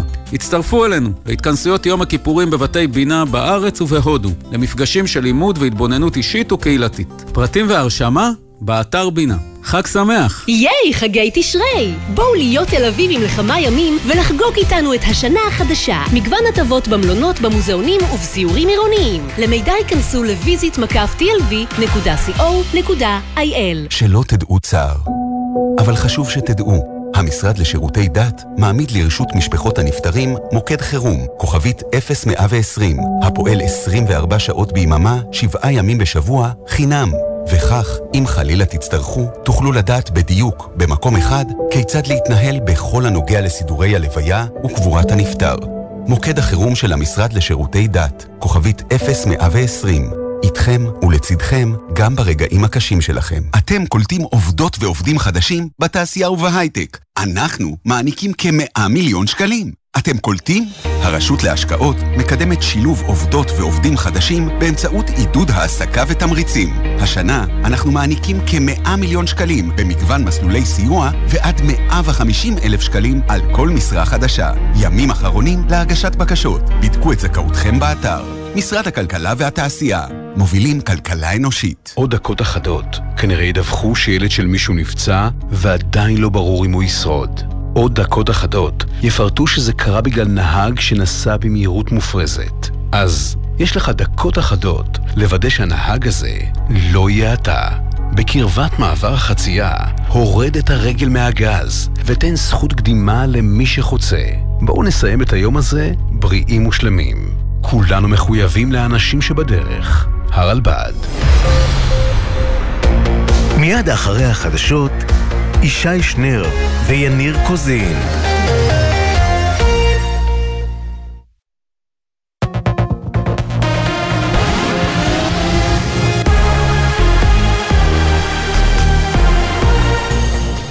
גלי צה"ל השעה 6, באולפן מתן לוי עם מה שקורה עכשיו. ראש הממשלה יאיר לפיד ינאם בעוד כשעתיים בעצרת האו"ם בניו יורק. לקראת נאומו ובעקבות הסערה שקמה, בעקבות כוונתו להביע תמיכה בפתרון שתי המדינות לסכסוך הישראלי-פלסטיני, אומרת שרת הכלכלה אורנה ברביבאי ליומן סיכום השנה של גלי צה"ל, כי ללפיד יש סמכות להתבטא בנושא, למרות שהוא ראש ממשלת מעבר. לראש ממשלה יש מנדט, ואני חושבת שאם ראש ממשלה שיש לו מנדט לא מוביל סדר יום כזה, כמו שלאורך שנים היה, זה אה, לא לפעול נכון. אני חושבת שאנחנו צריכים אה, ללכת לכיוון של היפרדות מהפלסטינאים. אני חושבת שכל תרחיש אחר בהחלט יכול לגרום לנו להיות מדינה דו-לאומית שמסכנת גם את היהודית וגם את הדמוקרטית. עם זאת, אמרה ברביבאי ליניר קוזין וישי שנרב כי אין לישראל שותף בצד השני. חבר הכנסת דני דנון מהליכוד אמר במשדר כי לפיד מכר את האינטרסים המדיניים של מדינת ישראל למען הפוליטיקה. במקום להדגיש את הנושא האיראני, לפיד הלך למהלך ציני והתגלה כי מנהל קמפיין מצוין, אבל לא כראש ממשלה. דברי דנון.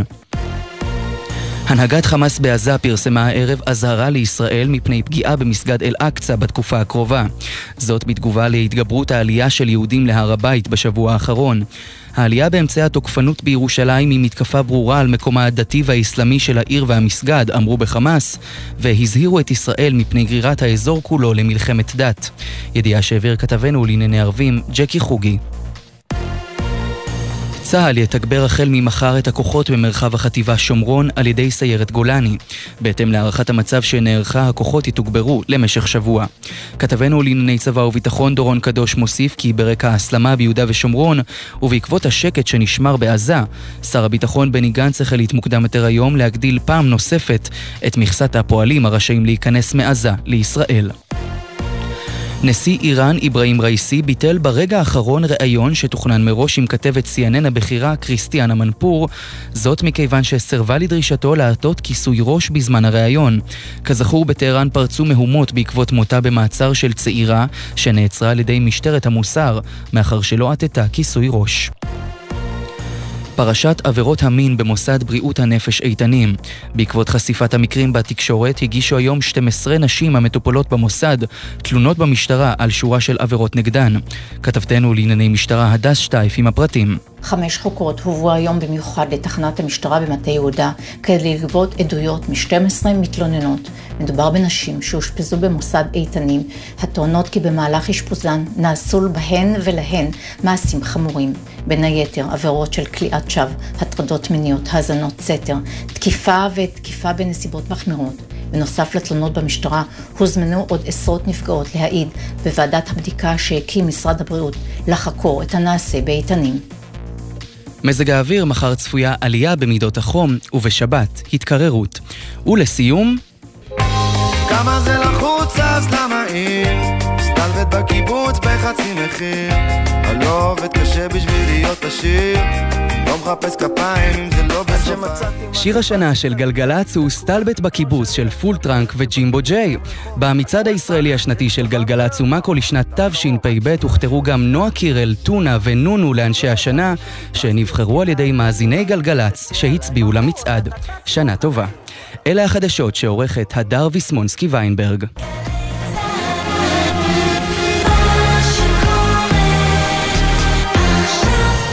בחסות הפניקס סמארט, המעניקה עד 45% הנחה בביטוח המקיף. כוכבית 5432, או חפשו הפניקס סמארט בגוגל. כפוף לתקנון המבצע, הפניקס חברה לביטוח בע"מ. בחסות מחסני חשמל, המשווקת מזגנים עיליים, מזגנים מיני מרכזיים, מזגנים ניידים, ומעניקה חמש שנות אחריות על התקנת מזגנים. בחסות אוטודיפו, המציעה מצברים לרכב עד השעה תשע בערב בסניפי הרשת, כולל התקנה חינם. כי אין סיבה לשרוף את שישי במוסך. אוטודיפו.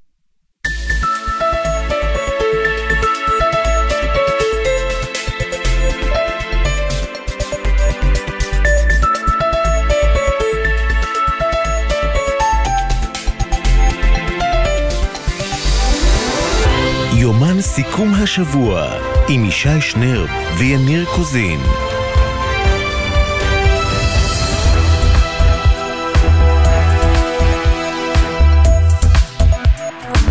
שש וחמש דקות. חזרנו, יניר קוזין, יומן סיכום השבוע. השבוע. יש שטענו שאנחנו יומן סיכום שנה, כן. זאת משימה הרבה יותר קשה שאנחנו לא מתיימרים לעשות. היה נדמה שבמהדורה רוצים להקפיץ אותנו ליומן סיכום השנה, וזה בכלל לא מה שאנחנו עושים כאן. כן, יש עוד אה, שלל ימים עד אה, ראש השנה ביום שני, א' בתשרי.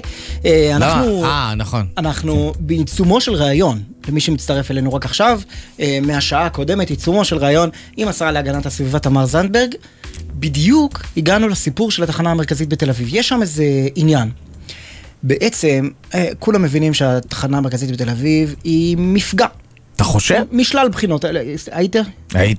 היה לך תענוג להסתובב שם בשנים האחרונות? אני עוד הייתי כשהיא הייתה כאילו עניין, שהיית נוסע לשם כדי אותה, לבלות. הביאו אדריכל מאוד מפורסם, חשבו, אמרו שזה יציל את דרום תל אביב. נכון. בפועל זה הפך להיות. מוקד של פשיעה, של זנות, של לכלוך, של אה, שתן במדרגות למי שיצא לו לרוץ לאוטובוס במקומות הלא נעימים. כן. אה, וסביב התחנת אוטובוס גם התחנת, התחנה המרכזית, בקיצור, רוצים לפנות אותה, ונהיה שם איזה עניין. העירייה, אה, עיריית תל אביב, אה, גם אומרת שהיא בעד לפנות, אבל יש לה כל מיני התניות, ושיהיה מקום אחר, וחלופי ועניינים וכל מיני דברים. ג- גם, ואני גם מבין שהשרה זנדברג אמרה שהיא תכריז בימים הקרובים על, על, כן, על תחנה כמפגע. ואנחנו ננסה להבין מה בדיוק המשמעות של ההכרזה הזאת, ולמה אומרים לנו שהמטרה היא בעצם לדחוף את חולדאי, אדוני, פנה את התחנה המרכזית. בדיוק. תמר זנדברג, השרה להגנת הסביבה, אנחנו שוב איתך. אהלן, מה נשמע? היי, שלום, בסדר. שוב שלום. שוב שלום. אה, אגב, למה לא הכרזת על המקום כמפגע כבר היום? לא, אז בעצם היום הודעתי על ההכרזה. אה, החתימה עצמה תהיה בעוד מספר ימים, אבל היום הודעתי על ההחלטה. אה, הודעתי על כך גם לראש עיריית תל אביב, גם ל- לכולי עלמא וגם לכם עכשיו. אה, אני חושבת שתיארתם מאוד מאוד אה, יפה וציורי, אולי אפילו קצת יותר מדי, את הפצע האורבני ש... ניתן להריח את הציור הזה, כן. כן, שמהווה התחנה המרכזית. אה, למעשה אמרת, יניר, לדעתי, שאתה עוד זוכר אותה כשהיא הייתה עוד דבר, לצערי הרב, כבר בעת בנייתה היא כבר לא הייתה דבר, וזה באמת... לא, אבל אני- את זוכרת, את זוכרת, אמר, את הפרסומות שהיו קוראים לאנשים לבוא ולבלות בתחנה המרכזית. את זה כן. אני עוד זוכר, ואני זוכר שהיינו כן. מגיעים לשם באמת, כי יש שם כל מיני דוכנים איפה וכאלה. עוד תמצא רחוב של נעליים בתוך מתחם בנוי? בנווה שאנן, כן. אז זהו, זה, זה מקום שבאמת אה, אני חושבת שהלך והתחבר כטעות אה, כבר בעת בנייתו, אה, לפני כ-30 שנה. לענייני, לעניין המנדט שלי, באזור תחנה המרכזית יש ריכוזי זיהום אוויר מהגבוהים ביותר בארץ. כתוצאה ממה? מהאגזוזים של האוטובוסים? בדיוק, כתוצאה זיהום אוויר מתחבורה, ממנועי דיזל. אה, שנפלטים אה, ברציפים, בתוך בניינים סגורים. דרך אגב, במקום שהוא באזור אורבני ומאוכלס צפוף, זאת אומרת, יש תושבים בדרום תל אביב שהמרפסות שלהם ממש נמצאות על רציפי כן. התחבורה בקומות. של התחנה המרכזית, וזה מהווה מפגע גם בריאותי, זו שכונה שהיא, שיאנית חלוקת הדירות בישראל.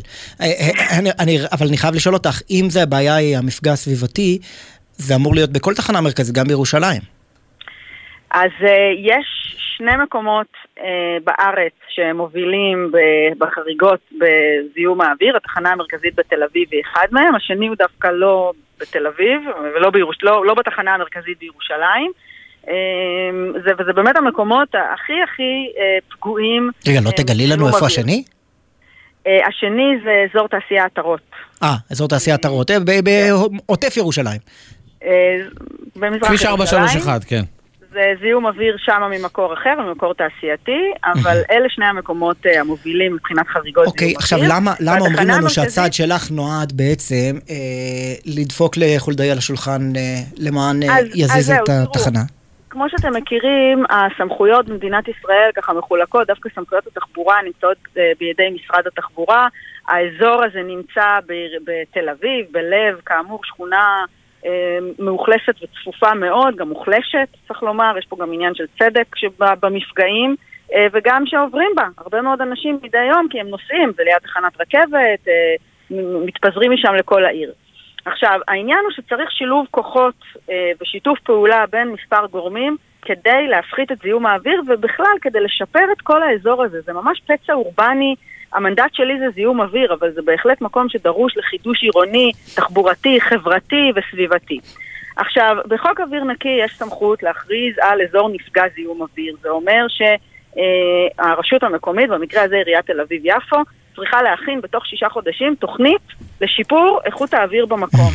ואני בחודשים האחרונים הייתי בשיח מאוד מאוד אינטנסיבי, גם עם עיריית תל אביב, גם עם משרד התחבורה, הוחלפו טיוטות, נכתבו הסכמים, ואני ראיתי שהדחיפה הזאת, של לומר, באמת, כמו שאתם אומרים, לצלצל בפעמון ולומר, חברים יקרים, יש כאן בעיה וצריך לפתור אותה וצריך לפתור אותה מהר, יש בכוחה לתת איזושהי דחיפה ולהביא לכך שמשרד התחבורה יעשה את חלקו, עיריית תל אביב תעשה את חלקה, משרד להגנת הסביבה, אני יכולה להתחייב בשמו, מאוד מחויב לתהליך, ואני התרשמתי שזו הדרך הטובה ביותר באמצעות קריאת ההשכמה הזו, אוקיי. לדאוג לכך שהאזור ישתפר במהירות האפשרית. טוב, דיברנו הרבה על התחנה המרכזית. ועכשיו צריך לדבר על משהו שהוא, אי אפשר להגיד שהוא מפגע, אבל... אה, מערכות הבחירות החוזרות ונשנות הן בהחלט מפגע. נכון, הן כן, אבל אה, את יודעת, אנחנו מדברים איתך, תמר זנדברג ואת במרץ, אבל את כבר הודעת שאת, אה, וגם לא התמודדת בבחירות המקדימות, ואת לא הולכת להיות חלק מהכנסת הבאה. את אוהבת את הכיוון שמרץ הולכת אליה, והאם לדעתך היא בסכנת נפילה מתחת לאחוז החסימה? אה, לא, אני מאמינה שמרצ תעבור את אחוז החסימה, אה, כפי שהיא עברה בכל מערכות הבחירות האחרונות. אני מאמינה שלמרצ יש מקום במערכת הפוליטית הישראלית, וגם כאשר יש טלטלות, ובהחלט יש טלטלות במערכות הבחירות האחרונות, אה, מרץ אה, תעבור את אחוז החסימה גם בגלל הקהל שלה שמאמין בדרכה וגם בגלל הגוש. אז מה היה הלחץ להתאחד עם מפלגת העבודה, אם היא עוברת? אמ, תראה, אני רוצה להגיד לך משהו. יש הבדל בין איחוד ככה שנובע מאמירה שבואו נקים מפלגה סוציאל דמוקרטית, מפלגת שמאל.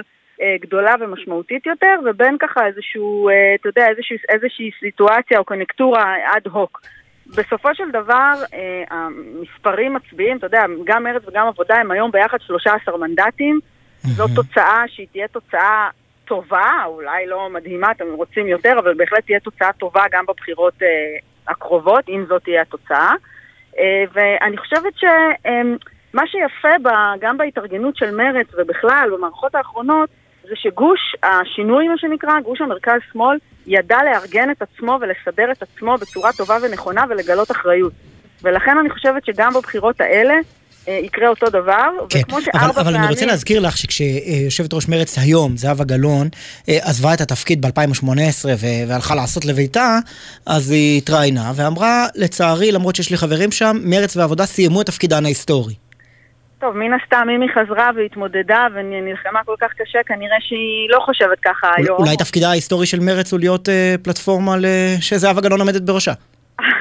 אה, קודם כל, אני חושבת שזהבה גלאון באמת עמדה בראש מרץ, גם עומדת היום בראש מרץ. אה, היו למרץ עד היום אה, שישה או שבעה מנהיגות ומנהיגים, ואני בתוכם. אני חושבת שמרץ היא אה, מפלגה בת קיימא, עם מורשת, עם היסטוריה. אגב, בעיקר בגלל המחויבות האידיאולוגית. המאוד מאוד ברורה שלה. כלומר, את לא, ממך לא נשמע משפטים כאלה.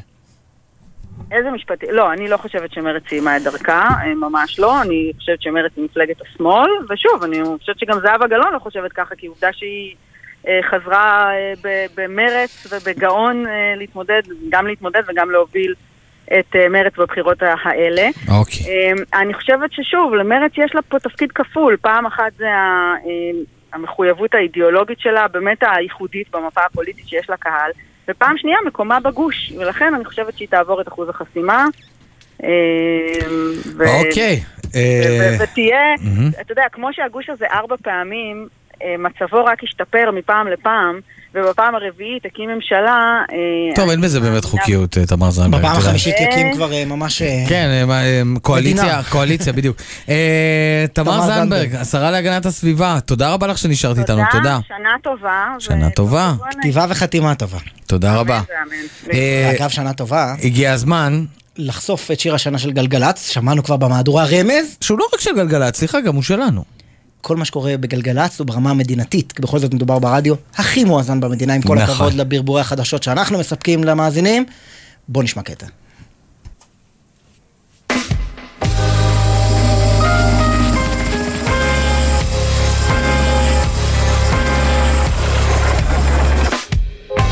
כמה זה לחוץ אז למה עיר? סטלבט בקיבוץ בחצי מחיר. אני לא עובד קשה בשביל להיות עשיר. לא מחפש כפיים אם זה לא בסופה עד שמצאתי מה חיפשתי קצת הרגשתי תקוע. כמו שליח שלא קולט שבקיבוץ אין רחוב. אתה רואה פח? יש פה במפר? וואו, אתה לא קרוב. עד שמשהו נפתח בי לא ידעתי שחיפשתי הזקנה על קלנועית שתצא עליי בחור, אתה טס כמו חלק בקיבוץ. פול טראנק וג'ימבו ג'יי. איזה אדירים. שיר השנה של גלגלצ, עידו פורט, שלנו, מגלגלצ. אהלן, ערב טוב. ישי, מה נשמע? שלום. בסדר גמור. גם יניר פה. לא, זה בסדר. היה אה, פשוט אה, עידו אני- ואני היינו ביחד אה. בשוחות. אה, באמת? אתם אה, מאותו? קד"צ, מה שנקרא? כן. אה, אז אני אשב פה בצד ואקשיב לשיר בינתיים. אה, דברו לכם, חברים. הופתעת?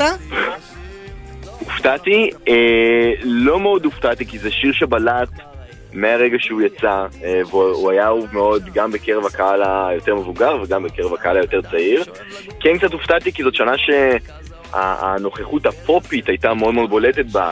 אה, נועה קירל, בדיוק. נועה נזק, ראינו- אתמול בארץ נהדרת, את השילוב, את האיחוד נכון, בין נועה נכון, קירל, אנה זק ונונו, וכל הביטים האלה, אתה יודע, עם הכאילו מילים המצחיקות, והשיר הזה הוא קצת, אה, אפילו במונחי היפ-הופ הוא קצת old school. אה, נכון, הוא, אתה יודע, בתפר הזה שבין רוק ישראלי להיפ-הופ, זה שני דברים שאנשים פה מאוד מאוד אוהבים, וגם הטקסט נגע כאן בנקודות מאוד מאוד אה, רגישות אה, לקהל הישראלי, ו... ומצאו את זה טוב, וזה פגע, הצליח. טוב, קצת אה, על ה- על האנשים. על אה, ג'ימבו ג'יי, כמובן אנחנו מכירים אותו מהלהיט עשיתי, עשיתי, עשיתי, אה, אבל אה, בכל זאת גם פרצו השנה.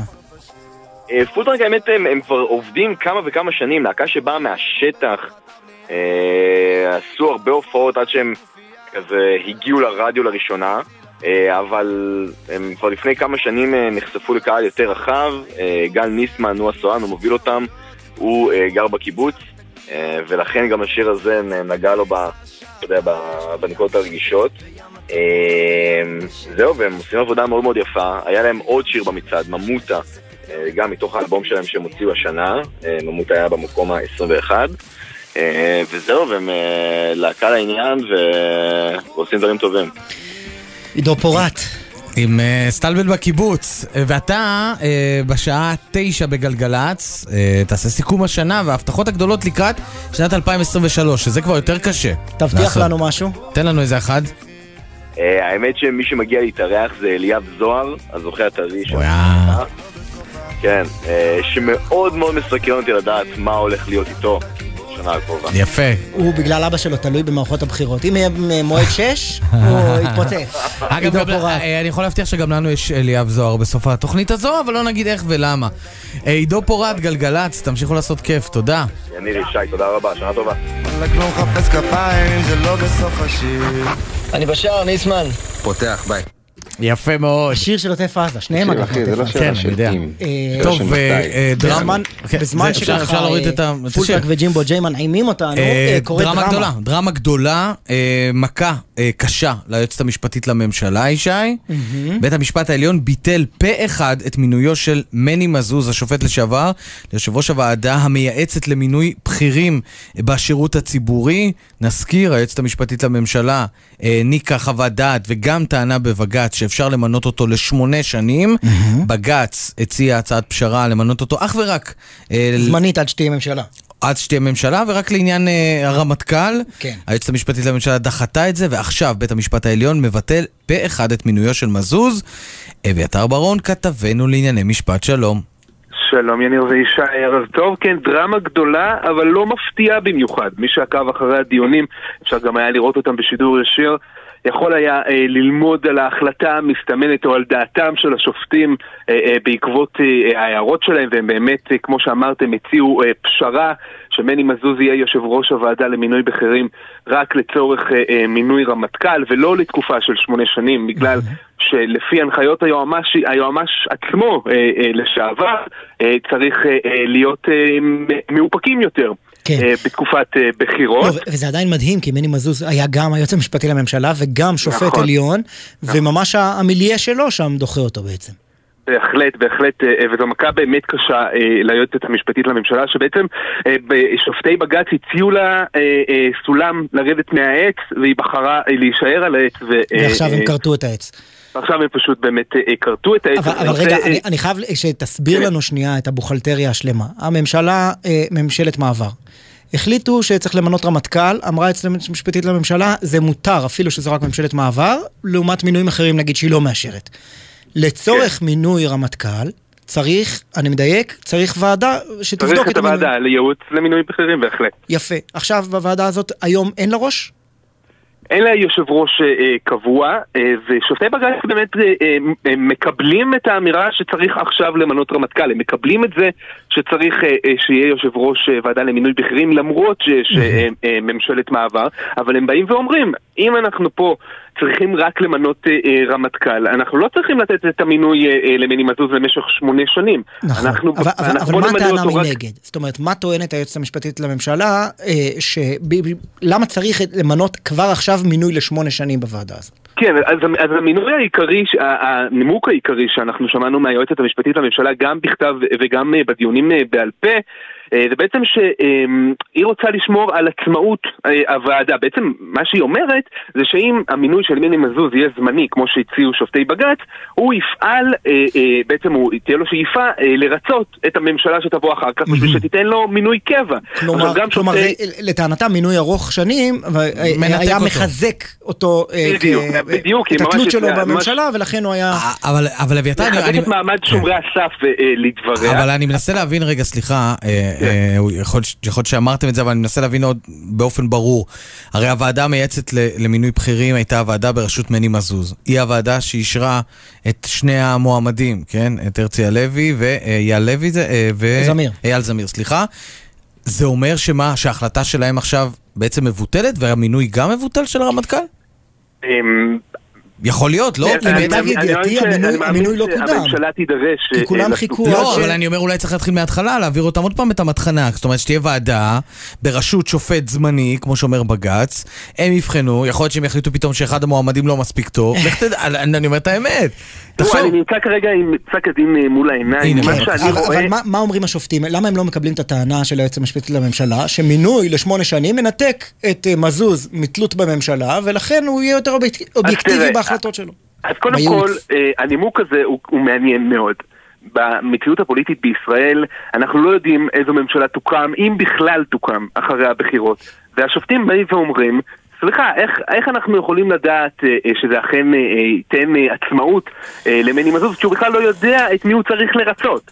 אה, אה, וזה באמת אה, נימוק שהשופטים אה, לא מקבלים. ועוד נימוק שהוא מאוד מאוד חשוב, שאני רואה פה התייחסות בעיקר של השופט נועם סולברג, הוא בעצם בא ואמר שההתנהלות של היועמ"שית אה, אה, לא הייתה תקינה בכך שבעצם ההצעה של השופטים אה, בעצם לעשות את המינוי הזה רק אה, לצורך אה, מינוי רמטכ"ל ולא אה, מינוי קבע, ההצעה הזאת נבחנה רק על ידי הייעוץ המשפטי בלבד. היא בעצם הובאה גם לפתחו של ראש הממשלה בעזרת הייעוץ המשפטי של משרד ראש הממשלה, אבל בעצם השרים לא דנו במליאת הממשלה על ההצעה הזאת, הם לא בעצם בחנו אותה לעומק, ובא, ובא השופט סולברג וגם השופטות האחרות, יעל וילנר ורות רונן, ובעצם אומרות, הם בעצם אומרים שדבר כזה לא, לא יתקבל על הדעת.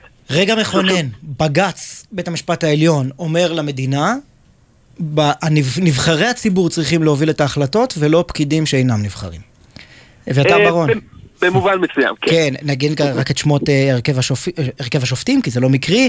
אה, סולברג שאמרת, השופטות יעל וילנר ורות רונן, זה הרכב שדוחה פה אחד את הרצון של היועצת המשפטית לממשלה למנות את מני מזוז ליושב כן, ראש ואני רק הוועדה אגיד, המייעצת. באמת, אה, אם אפשר, ישי, לסיום, אני באמת עם פסק הדין מול העיניים, אני לא רואה כאן התייחסות למה יהיה הלאה. אני בסך הכל רואה אה, את השופטים מבטלים את המינוי אה, של מני מזוז, מה יהיה עכשיו, אני מאמין שאנחנו נידרש לזה בימים הקרובים. אביתר ברון, כתבנו לענייני משפט, תודה רבה לך. תודה לכם. אני חייב להגיד לך שה- שהפרשנות שלי אומרת שכל מה שהוועדה הזאת עשתה, הוא בטל. אז אני חייב לומר לכבוד בית המשפט שאני חולק על פרשנותו של... אה, חבר אני. רוצה לדבר לליבו של ידידי ולומר לו שהוא טועה. מרשי, כן. אה, הרצי הלוי, טוען שאפשר להתמנות לרמטכ"ל, סתם, אה, אני חושב שאפשר למנות רמטכ"ל גם בלי מני מזוז. מרשי אייל זמיר טוען שצריך לבחון את הדברים מחדש. אנחנו, נשמע, אני מניח, בימים הקרובים, מה בדיוק יקרה עם מינוי רמטכ"ל אה, להמשך. בכל זאת, אנחנו תחנה צבאית. כן. אנחנו גם תלויים במינוי הזה, הלו. מילא ביטחון המדינה, מה איתנו? כן, בדיוק. טוב, אה, עכשיו, אה, ברשותכם, אנחנו רוצים אה, לעבור למה שקורה באוקראינה, כי החבר'ה שנוסעים לאומן, איך לומר, מי שנוסע מצפצף לגמרי, אבל צריך להגיד שיש לא מעט שנשמעים גם לאזהרות ולא רצים לכיוון אזור המלחמה. ועכשיו אנחנו רוצים לדבר עם הרב נחום ארנה טרוי, אני מקווה שאני אומר את זה נכון, רב העיר הגרעינית של אוקראינה, ז'פוריז'ה, ושליח חב"ד, שלום. ערב טוב, שמי נחום ארן טרוי. ארן טרוי. ערב טוב. זה אתה היית צריך להגיד, ישי. אתה לא היית אני טועה. הייתי תוהה, זואל. אה, אה, אז מה קורה אצלכם כרגע לקראת החגים? קודם כל תסמן לנו אתכם אה, איפה אתם נמצאים על המפה. אנחנו, זפורוז'ה ממוקמת בדרום מזרח אוקראינה. העיר זפורוז'ה נמצאת על גדות נהר הדינייפר. אם לסמן אותנו, אנחנו נמצאים ב front line, ממש נמצאים, כמו שאומרים, בקו האש. 40 קילומטר מהעיר שלנו, זה כבר המקומות הכבושים של... אה, שזה ב- שזה. אזור מריופול שם, נכון? לא מריופל, זפורוז'ה לכיוון קרים. זפורוז'ה... לכיוון קרים, ים- הים השחור. דרום. הים השחור. וגם כן הכור הגרעיני שכולם לאחרונה הרבה שומעים, העיר נרגדר, זה נמצא כ-50 קילומטר מהעיר שלנו. ו- ו- וסביבכם יש הפצצות, אפילו ראינו, קיבלנו תמונות לא מזמן, שרואים פטריית עשן לא רחוקה מכם. אה, זה לא רק סביבנו, זה ממש, אה, היו הרבה הפצצות בזמן האחרון, אבל היום זה יותר מתמיד. אנחנו התעוררנו לבוקר עם הפצצות רעש אדיר אה, שהרעיד את כל הבית. אה, הפצצות כאלה לא שמעתי, אני נמצא פה בעיר הרבה זמן, הרבה, לכל אורך הזמן של המלחמה. רציתי לציין שאנחנו שלוחי הרבי מלובביץ' נמצאים בעיר דווקא בזמנים הקשים האלה, לא עזבנו את העיר, אנחנו נמצאים פה ביחד עם היהודים, היהודים היקרים שנשארו פה, לאחד אותם ולאגד אותם. הכוח שלנו זה האחדות. כמה יהודים גרים שם? נכון להיום נשארו פה כמה אלפים. למרות המצב הקשה, אנחנו העלינו לארצה אה, מאות רבות של משפחות, אבל ביחד עם זה צריכים להבין, בגלל המצב הביטחוני, אה, גילאי 18 עד 60, שכל אלה שברי צבא, לא יכולים אה, לעלות ארצה. ואני נמצא פה ביחד עם אשתי והילדים שעוזרים לצידי. היום הגיעו מאות אנשים לבית הכנסת שנמצא ממש בקרבת מקום. זה 500 מטר מבית הכנסת, עף טיל של לתת רק אה, להסביר, זה העיף בניין מלון. אה, היו גם פצועים שם, אבל אה, אנחנו נמצאים פה, ב... ה- ה- האינסטינקט הראשון שאומר לי, אולי היינו צריכים לקום ולברוח מפה. אבל אנחנו נמצאים פה, מרגישים את עצמנו בשליחות של הרבי. אי אפשר לארגן בריחה מאורגנת, גם, גם לא מחוץ לגבולות אוקראינה, אבל לפחות לאזורים פחות קרובים לקו האש ולתחנת כוח גרעינית?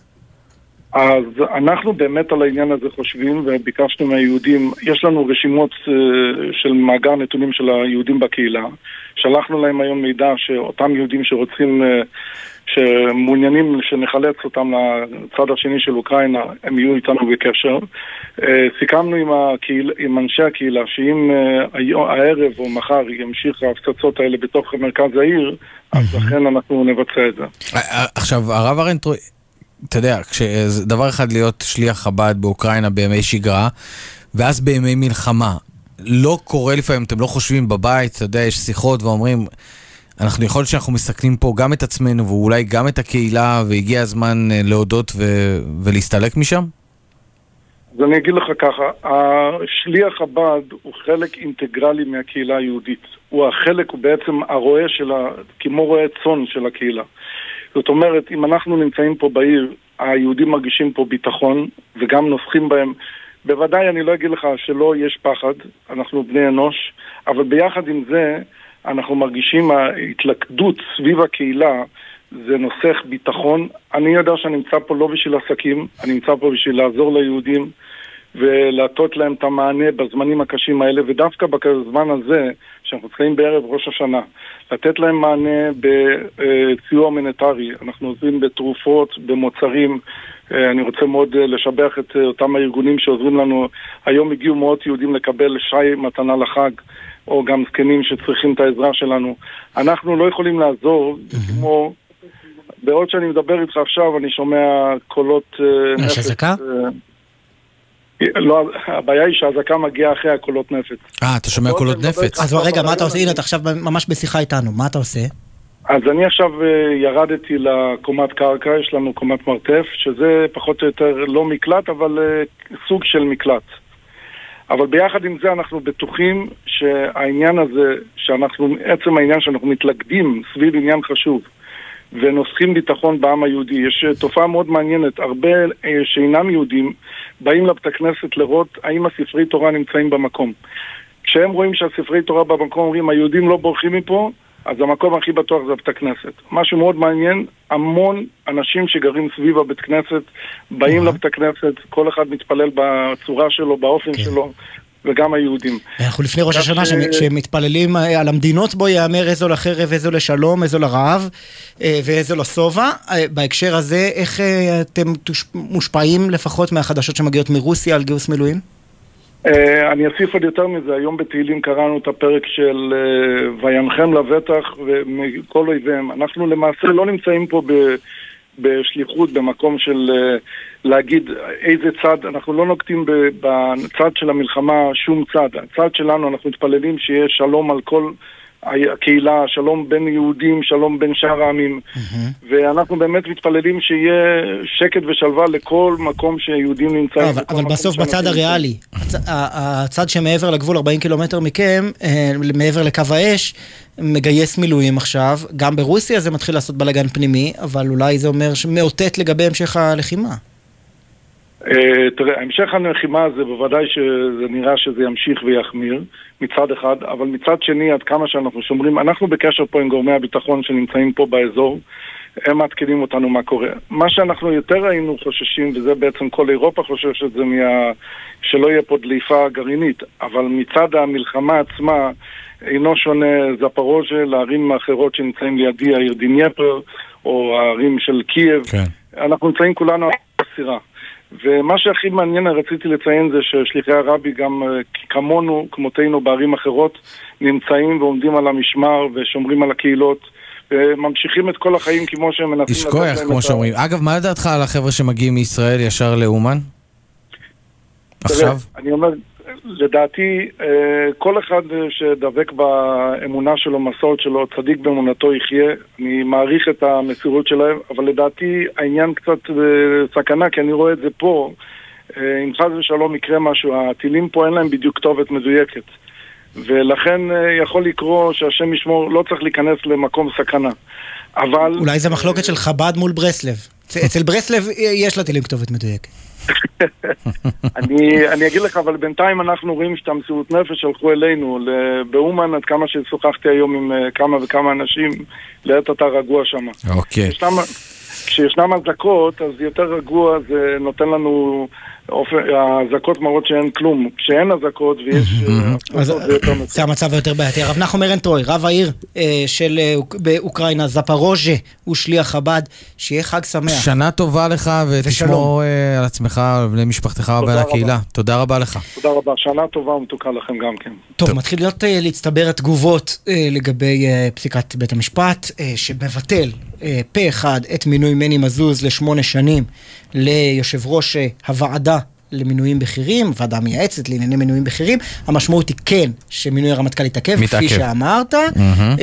ואנחנו כמובן, אה, בימין כמובן מברכים, אומרים שופטים בירושלים. אה, אולי אנחנו עוברים פה תהליך של, של מה שקורה בארצות הברית, שהשמאל הוא מתנגד לאקטיביזם השיפוטי של בית המשפט, נכון. והימין רק הוא...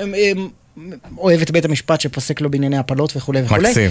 ואגב, גם, וגם, וגם לא אוהבים, לא אוהבים יועצת משפטית אקטיבית מדי, שמאפשרת לממשלה לפעול. אה, אה, מחפשים יועצת משפטית שתשים מקלות בגלגלים לממשלה, הכל הפוך. זה היופי, ככה זה כשאתה בפוליטיקה של כדורגל. עולם הפוך ראיתי. בדיוק. אגב, פוליטיקה של כדורגל, אחרי הפסקה, אנחנו נהיה עם אסף זמיר, קונסול ישראל בניו יורק. מקווה שהוא יענה לנו, מה שנקרא. כן, אה, ובהמשך אנחנו מסכמים את השנה לא במובן הכללי, אלא במובן הקטן שלנו, של פינתנו, הפדיחות הגדולות של אומנים שמספרים על הרגעים הפחות טובים על הבמה. נעשה איזה סיכום. הפסקה וחוזרים.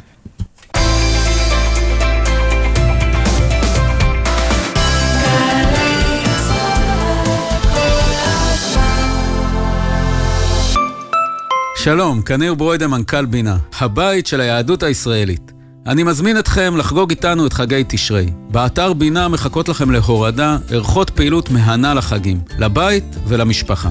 הצטרפו אלינו להתכנסויות יום הכיפורים בבתי בינה בארץ ובהודו, למפגשים של לימוד והתבוננות אישית וקהילתית. פרטים והרשמה באתר בינה. חג שמח. משכנתה, מילה גדולה, אפילו קצת מפחידה. אבל לפני שאתם לוקחים או ממחזרים משכנתה, חשוב שתכירו את הכלים שיעזרו לכם להשוות ולבחור בין ההצעות. בנק ישראל מציג רפורמת השקיפות במשכנתאות. מבינים יותר? משלמים פחות.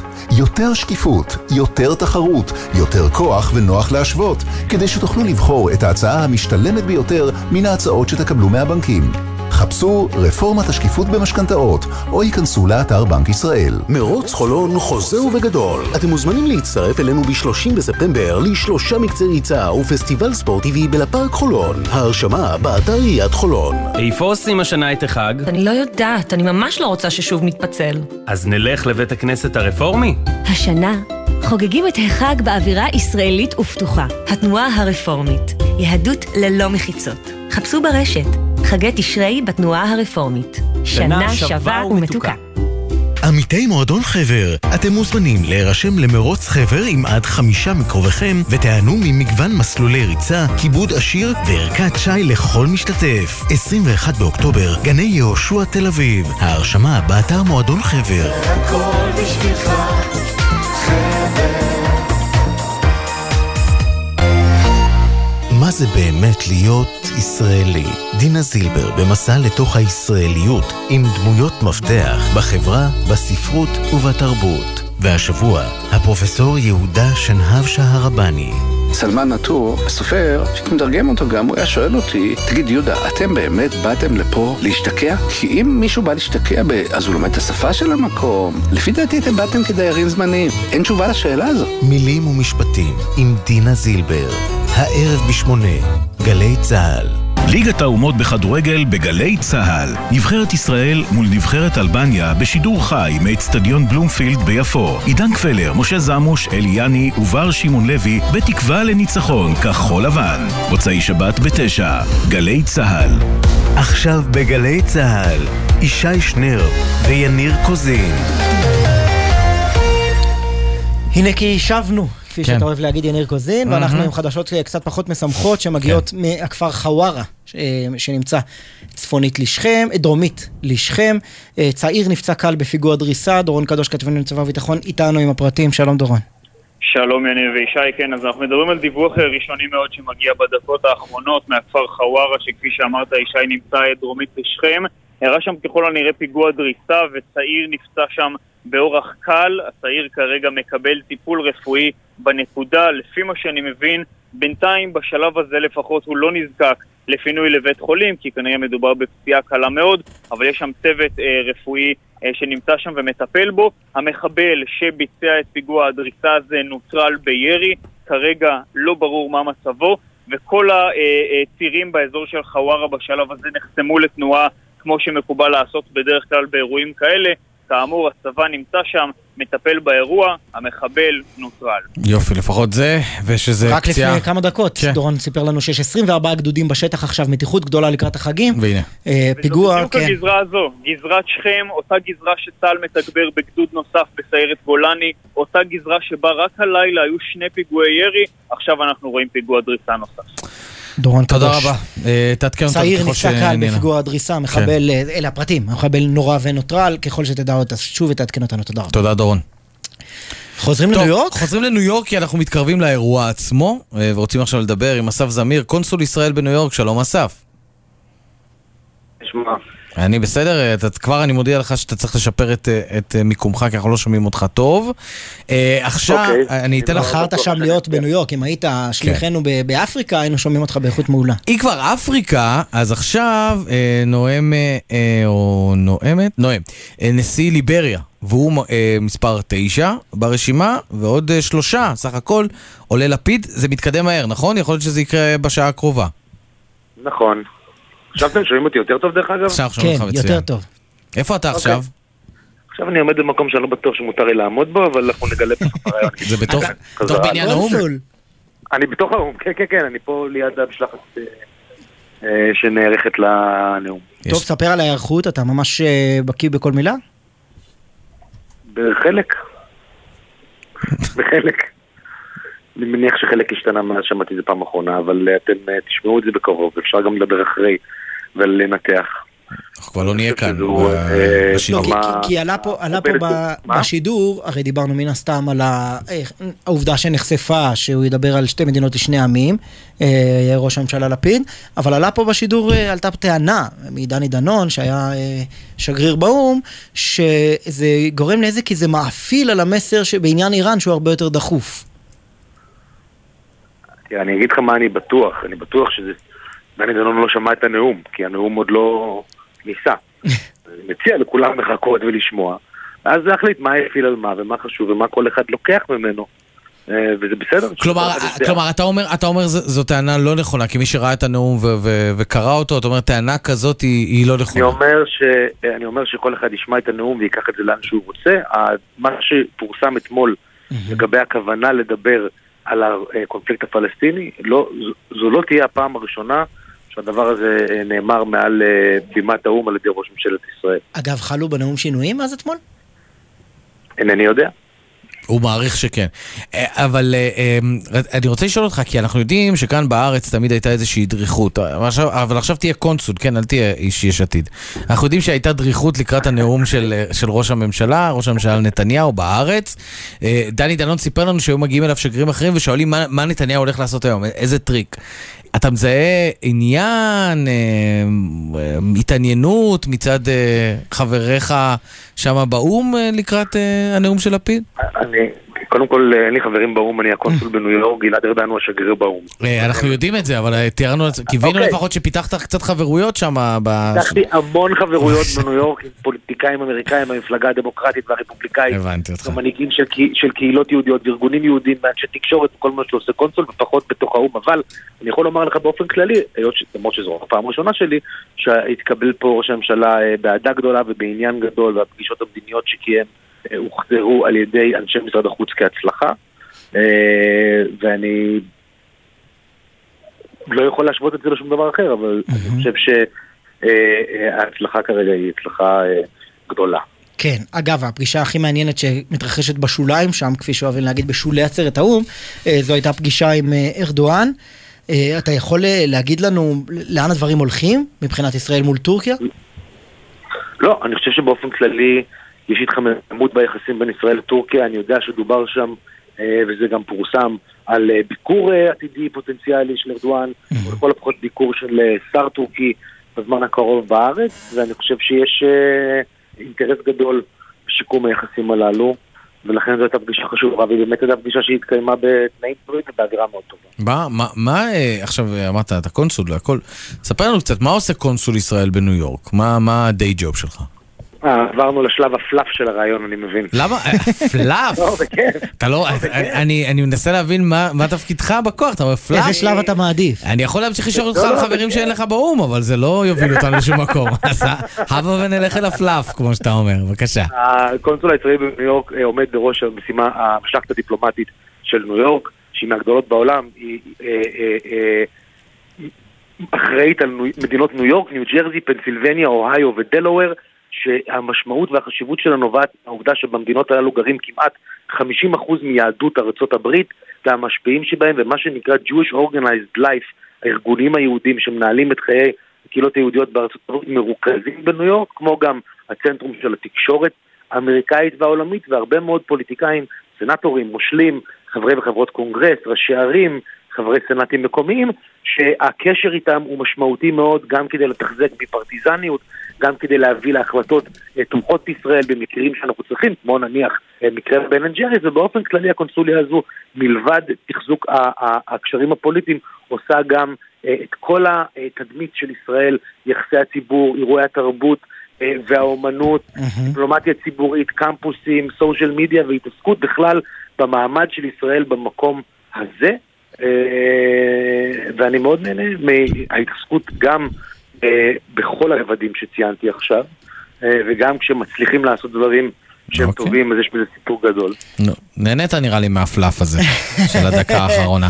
בחור של פלאף. אגב, אתה יכול להגיד תודה, כי... תן עוד, תן עוד. כי אני יכול להגיד לך שבזמן ששוחחת איתנו כבר נשיא ליבריה סיים, ועכשיו אנחנו בשיא האירוע עם נשיא סומליה. אני בטוח שהאולם מפוצץ. לקראת ככה... אגב, הוא מלא האולם. אתה הצצת פנימה או שאתה ממש רחוק משם? כמי שלא קשור. טוב, אם, אם הייתי יכול לצלם לך תמונה של הכוך שאני עומד בו עכשיו כדי לדבר איתך בלי שיהיה רעש, אין מקום רחוק יותר בעולם כרגע מהאולם מהכוך שאני עומד בו. אני מבקש... אה, ועדיין תמונה. אנחנו נדמיין אותך אה, ב... עם קוקטייל ביד. בדיוק, בדיוק. ב- בפנטהאוז של האמפייר סטייט. אה, אסף זמיר, אסף זמיר, קונסול ישראל בניו יורק, שלח תמונה, תודה רבה. אני אשלח, ביי חבר'ה. אנחנו בנפלת חזק. עכשיו אנחנו נפלת חזק. ספיישל גדולים. כוכבים משתפים בפדיחות על הבמה. בהחלט הם עושים את זה. הם עושים את זה אצלנו כאן מדי שבוע. איזה מעבר חד רצית לעשות? זאת אומרת, לא לא רצית שנפ- רצית שזה מה שנקרא יבוא, ישטוף אותנו המעברון הזה. כן, אה, לא רציתי לעשות איזה הקשר. הבנתי. ל- חס ושלום, לנפלת חזק. אוי אוי אוי. לראש הממשלה שהולך להיות, לנאום על הבמה, גם הוא כוכב אגב. אולי יום אחד הוא יספר.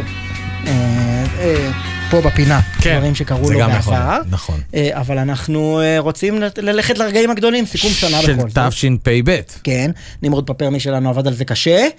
ראשון נשמע את השחקן, דוב נבון, בסיפור... סיפור דוב נבונאי. כן, משהו עם הסתכלות פנימה. בבקשה. אני זוכר, זה היה בבית שאן, באולם קימרון, כן. עומד מאחורי הקלעים, אני צופה, אתה יודע, מהצד, על הבמה, אני רואה שהשחקן במצוקה, אני רואה שהוא על הבמה לבד, ומי שאמור להיכנס לתוך הבמה, לא מגיע לבמה, ואני מסתכל עליו, ואני... אומר, קיבינימט, מי השחקן הזה שצריך להיכנס כדי להיות בתוך הסיטואציה, בתוך, ה... בתוך הסצנה שצריכה להתקיים עכשיו. ואני מרגיש לא נוח עם זה שמישהו שם צריך להיכנס, ואני מתחיל לכעוס.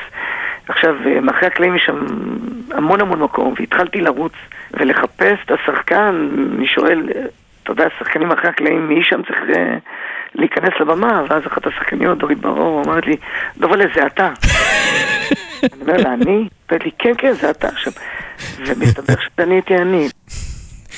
דוב נבון מסתבר מגלה שהשחקן שלא נכנס ותקע את ההצגה כשהוא כועס עליו, זה דוב נבון. זהו עצמו. זה דובלה, אולי זה שחקן אחר. יפה.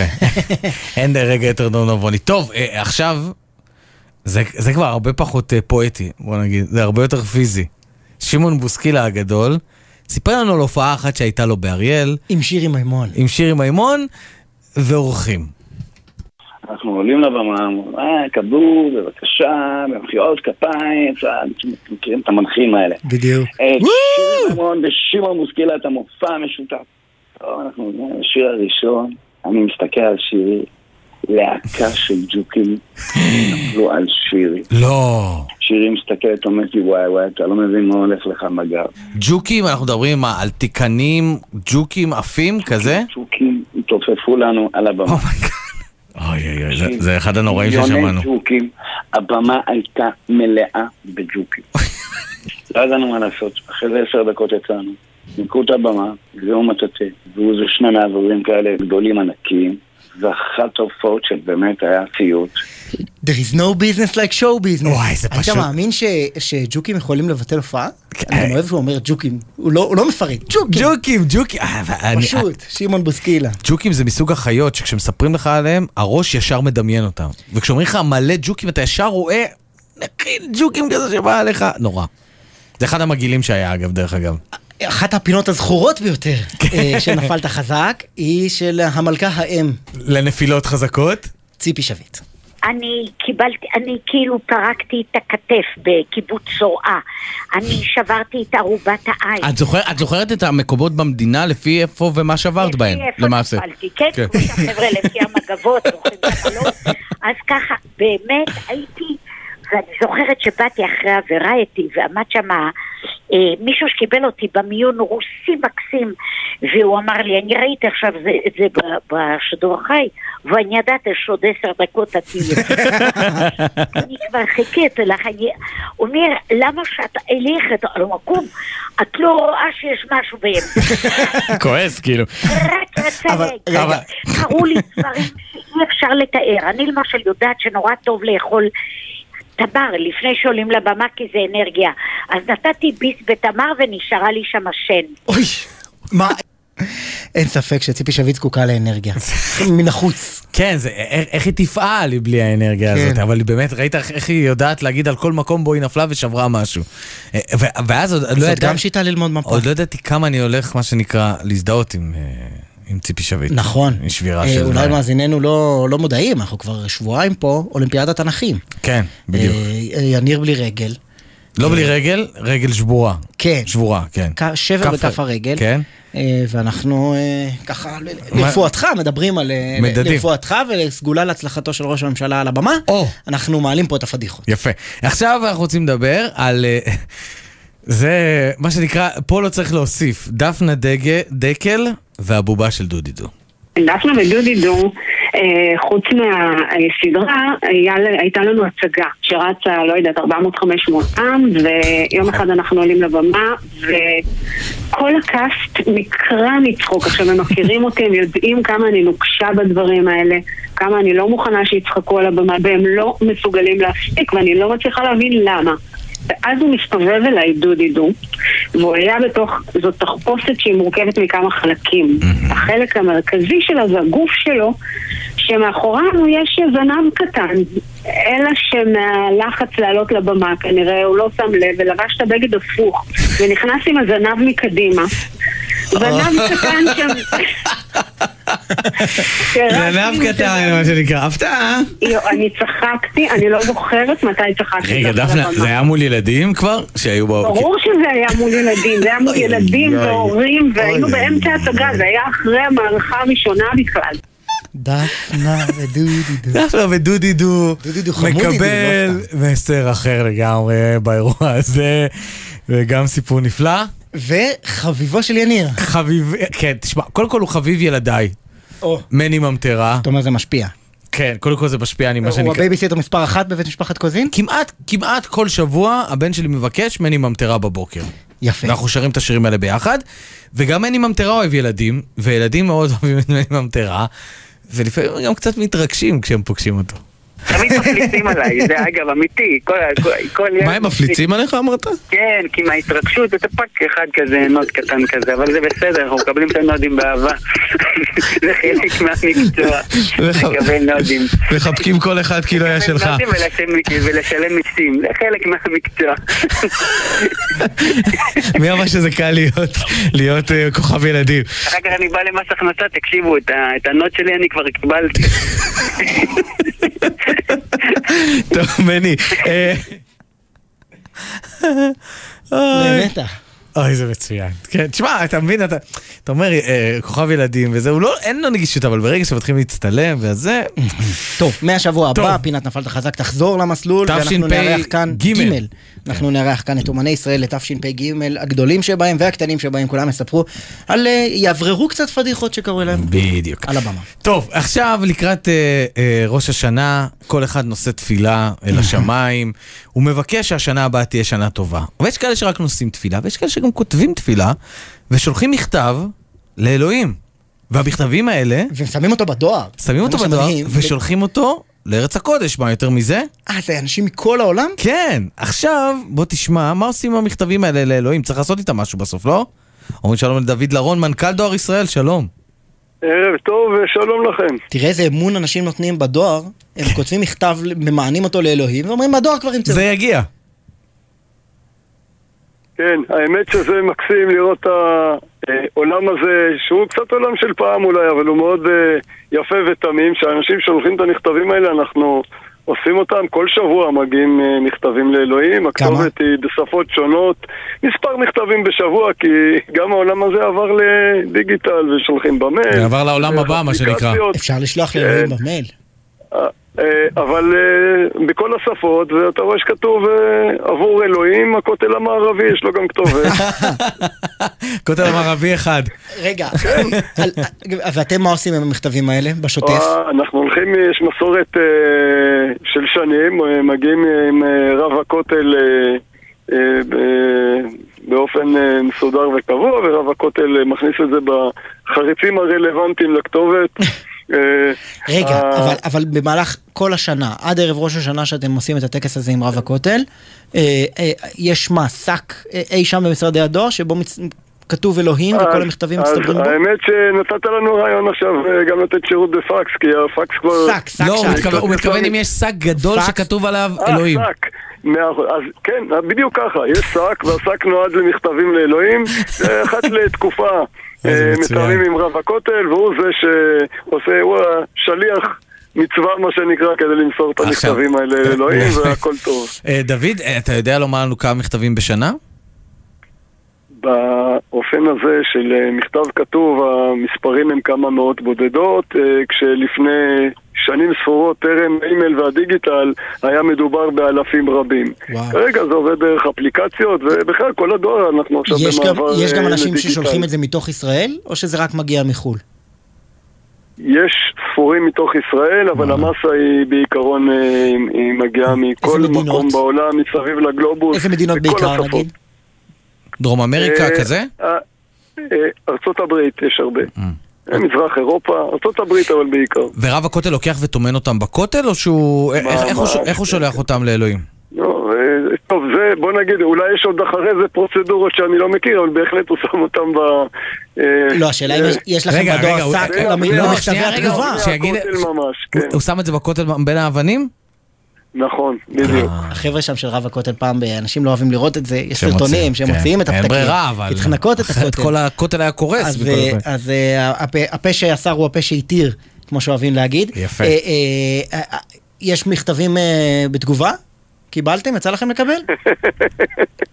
תשמע, את זה עוד לא, את זה עוד לא ראיתי, אבל אה, יכול להיות שאם נפתח שירות כזה, אז גם נקבל תשובות. בהחלט יכול להיות. אם יהיה שק, אולי גם יגיעו מכתבים. דוד לרון. דוד לרון, מנכ"ל הדואר ישראל, תודה רבה לך עם המכתבים שנה לאלוהים. טובה ללקוחות שלנו. כן, בכל שנה העולם. טובה לכולם. שנה אנחנו טובה. מוכרחים לסיים ל- רגע, עוד שנה טובה אחת מאליאב זוהר. אליאב זוהר, הבא הכוכב. הבא, בבקשה. עם המלצה. שלום וערב טוב לכל מאזיני גלי צה"ל היקרים. כאן אליאב זוהר, וההמלצה שלי אליכם לסופש הזה, תנוחו, תשבו עם המשפחה, תאכלו איזה דג של אימא ככה טוב, תשנו עם מזגן, 16 מעלות ופוך. שתבוא עלינו שנה טובה, מתוקה ומוצלחת, מלאה במוזיקה טובה. שיהיה חג שמח. אליאב זוהר הגדול, חג שמח מתגעגע גם לך. למיכל. שנה טובה, ערכה שנה אותנו, טובה. רומי לוין, הפיקו, מאיה שוקן ונמרוד פפרני על הביצוע הטכני, קיקו נדב, ביפו בן שני ומיכל כהן. עורך הדיגיטל יוסי ריס, מיד אחרינו דרור גלוברמן עם העתיד עכשיו, יניר קוזין, שנה טובה שנה ומתוקה. טובה, וזה אגב מיה שוקן, שנה טובה גם לך, שנה טובה לקיקו. בחסות הפניקס סמארט, המעניקה עד 45% הנחה בביטוח המקיף. כוכבית 5432, או חפשו הפניקס סמארט בגוגל. כפוף לתקנון המבצע, הפניקס חברה לביטוח בע"מ. בחסות מחסני חשמל, המציעה מבצע על כל מזגני הווי-פיי החכמים, וגם חמש שנות אחריות מלאה על ההתקנה לכל המזגנים. בחסות אייס, המציעה מבצע לחג, 25% הנחה על מגוון המחלקות בסניפי אייס, בתוקף עד 25 בספטמבר. אייס.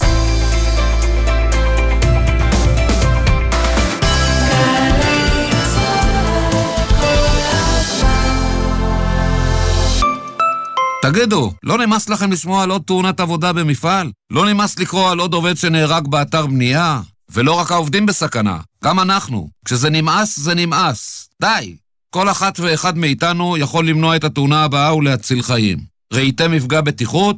תדווחו. קו החיים, המוקד הלאומי לדיווחי סכנה, כוכבית 9214, או באתר המוסד לבטיחות ולגאות. המוסד לבטיחות ולגאות דואגים לכם כאן. אתם קולטים עובדות ועובדים חדשים בתעשייה ובהייטק. אנחנו מעניקים כמאה מיליון שקלים. אתם קולטים? הרשות להשקעות מקדמת שילוב עובדות ועובדים חדשים באמצעות עידוד העסקה ותמריצים. השנה אנחנו מעניקים כמאה מיליון שקלים במגוון מסלולי סיוע ועד 150 אלף שקלים על כל משרה חדשה. ימים אחרונים להגשת בקשות. בדקו את זכאותכם באתר. משרד הכלכלה והתעשייה. מובילים כלכלה אנושית. אוי ואבוי, איזה אסון! בעמוד החשמל נתקע עפיפון. שקע, לא צריך לחשוש, שלח הודעה לחברת החשמל. 055 7103 חברת החשמל, זמינים גם בוואטסאפ. שלחתי! ייי, חגי תשרי! בואו להיות תל אביבים לכמה ימים ולחגוג איתנו את השנה החדשה. תל אביב-יפו מזמינה אתכם להתחיל באחד מסיורי החג, להמשיך ליוגה בחוף גורדון, לטייל במוזיאונים ובאטרקציות ולסיים בקוקטייל על אחד הברים בדיזנגוף. וכשתתעייפו, תוכלו לבלות את הלילה באחד המלונות שיש לעיר הזאת להציע ולהתחיל שוב בבוקר. חגי תשרי בתל אביב-יפו, הטבות במוזיאונים, במלונות ובסיורים עירוניים. למידע ייכנסו לויזית מקף tlv.co.il עוד דקות אחדות, כנראה ידווחו שילד של מישהו נפצע ועדיין לא ברור אם הוא ישרוד. עוד דקות אחדות יפרטו שזה קרה בגלל נהג שנסע במהירות מופרזת. אז יש לך דקות אחדות לוודא שהנהג הזה לא יהיה אתה. בקרבת מעבר החצייה, הורד את הרגל מהגז ותן זכות קדימה למי שחוצה. בואו נסיים את היום הזה בריאים ושלמים. כולנו מחויבים לאנשים שבדרך. הרלב"ד. מיד אחרי החדשות, דרור גלוברמן.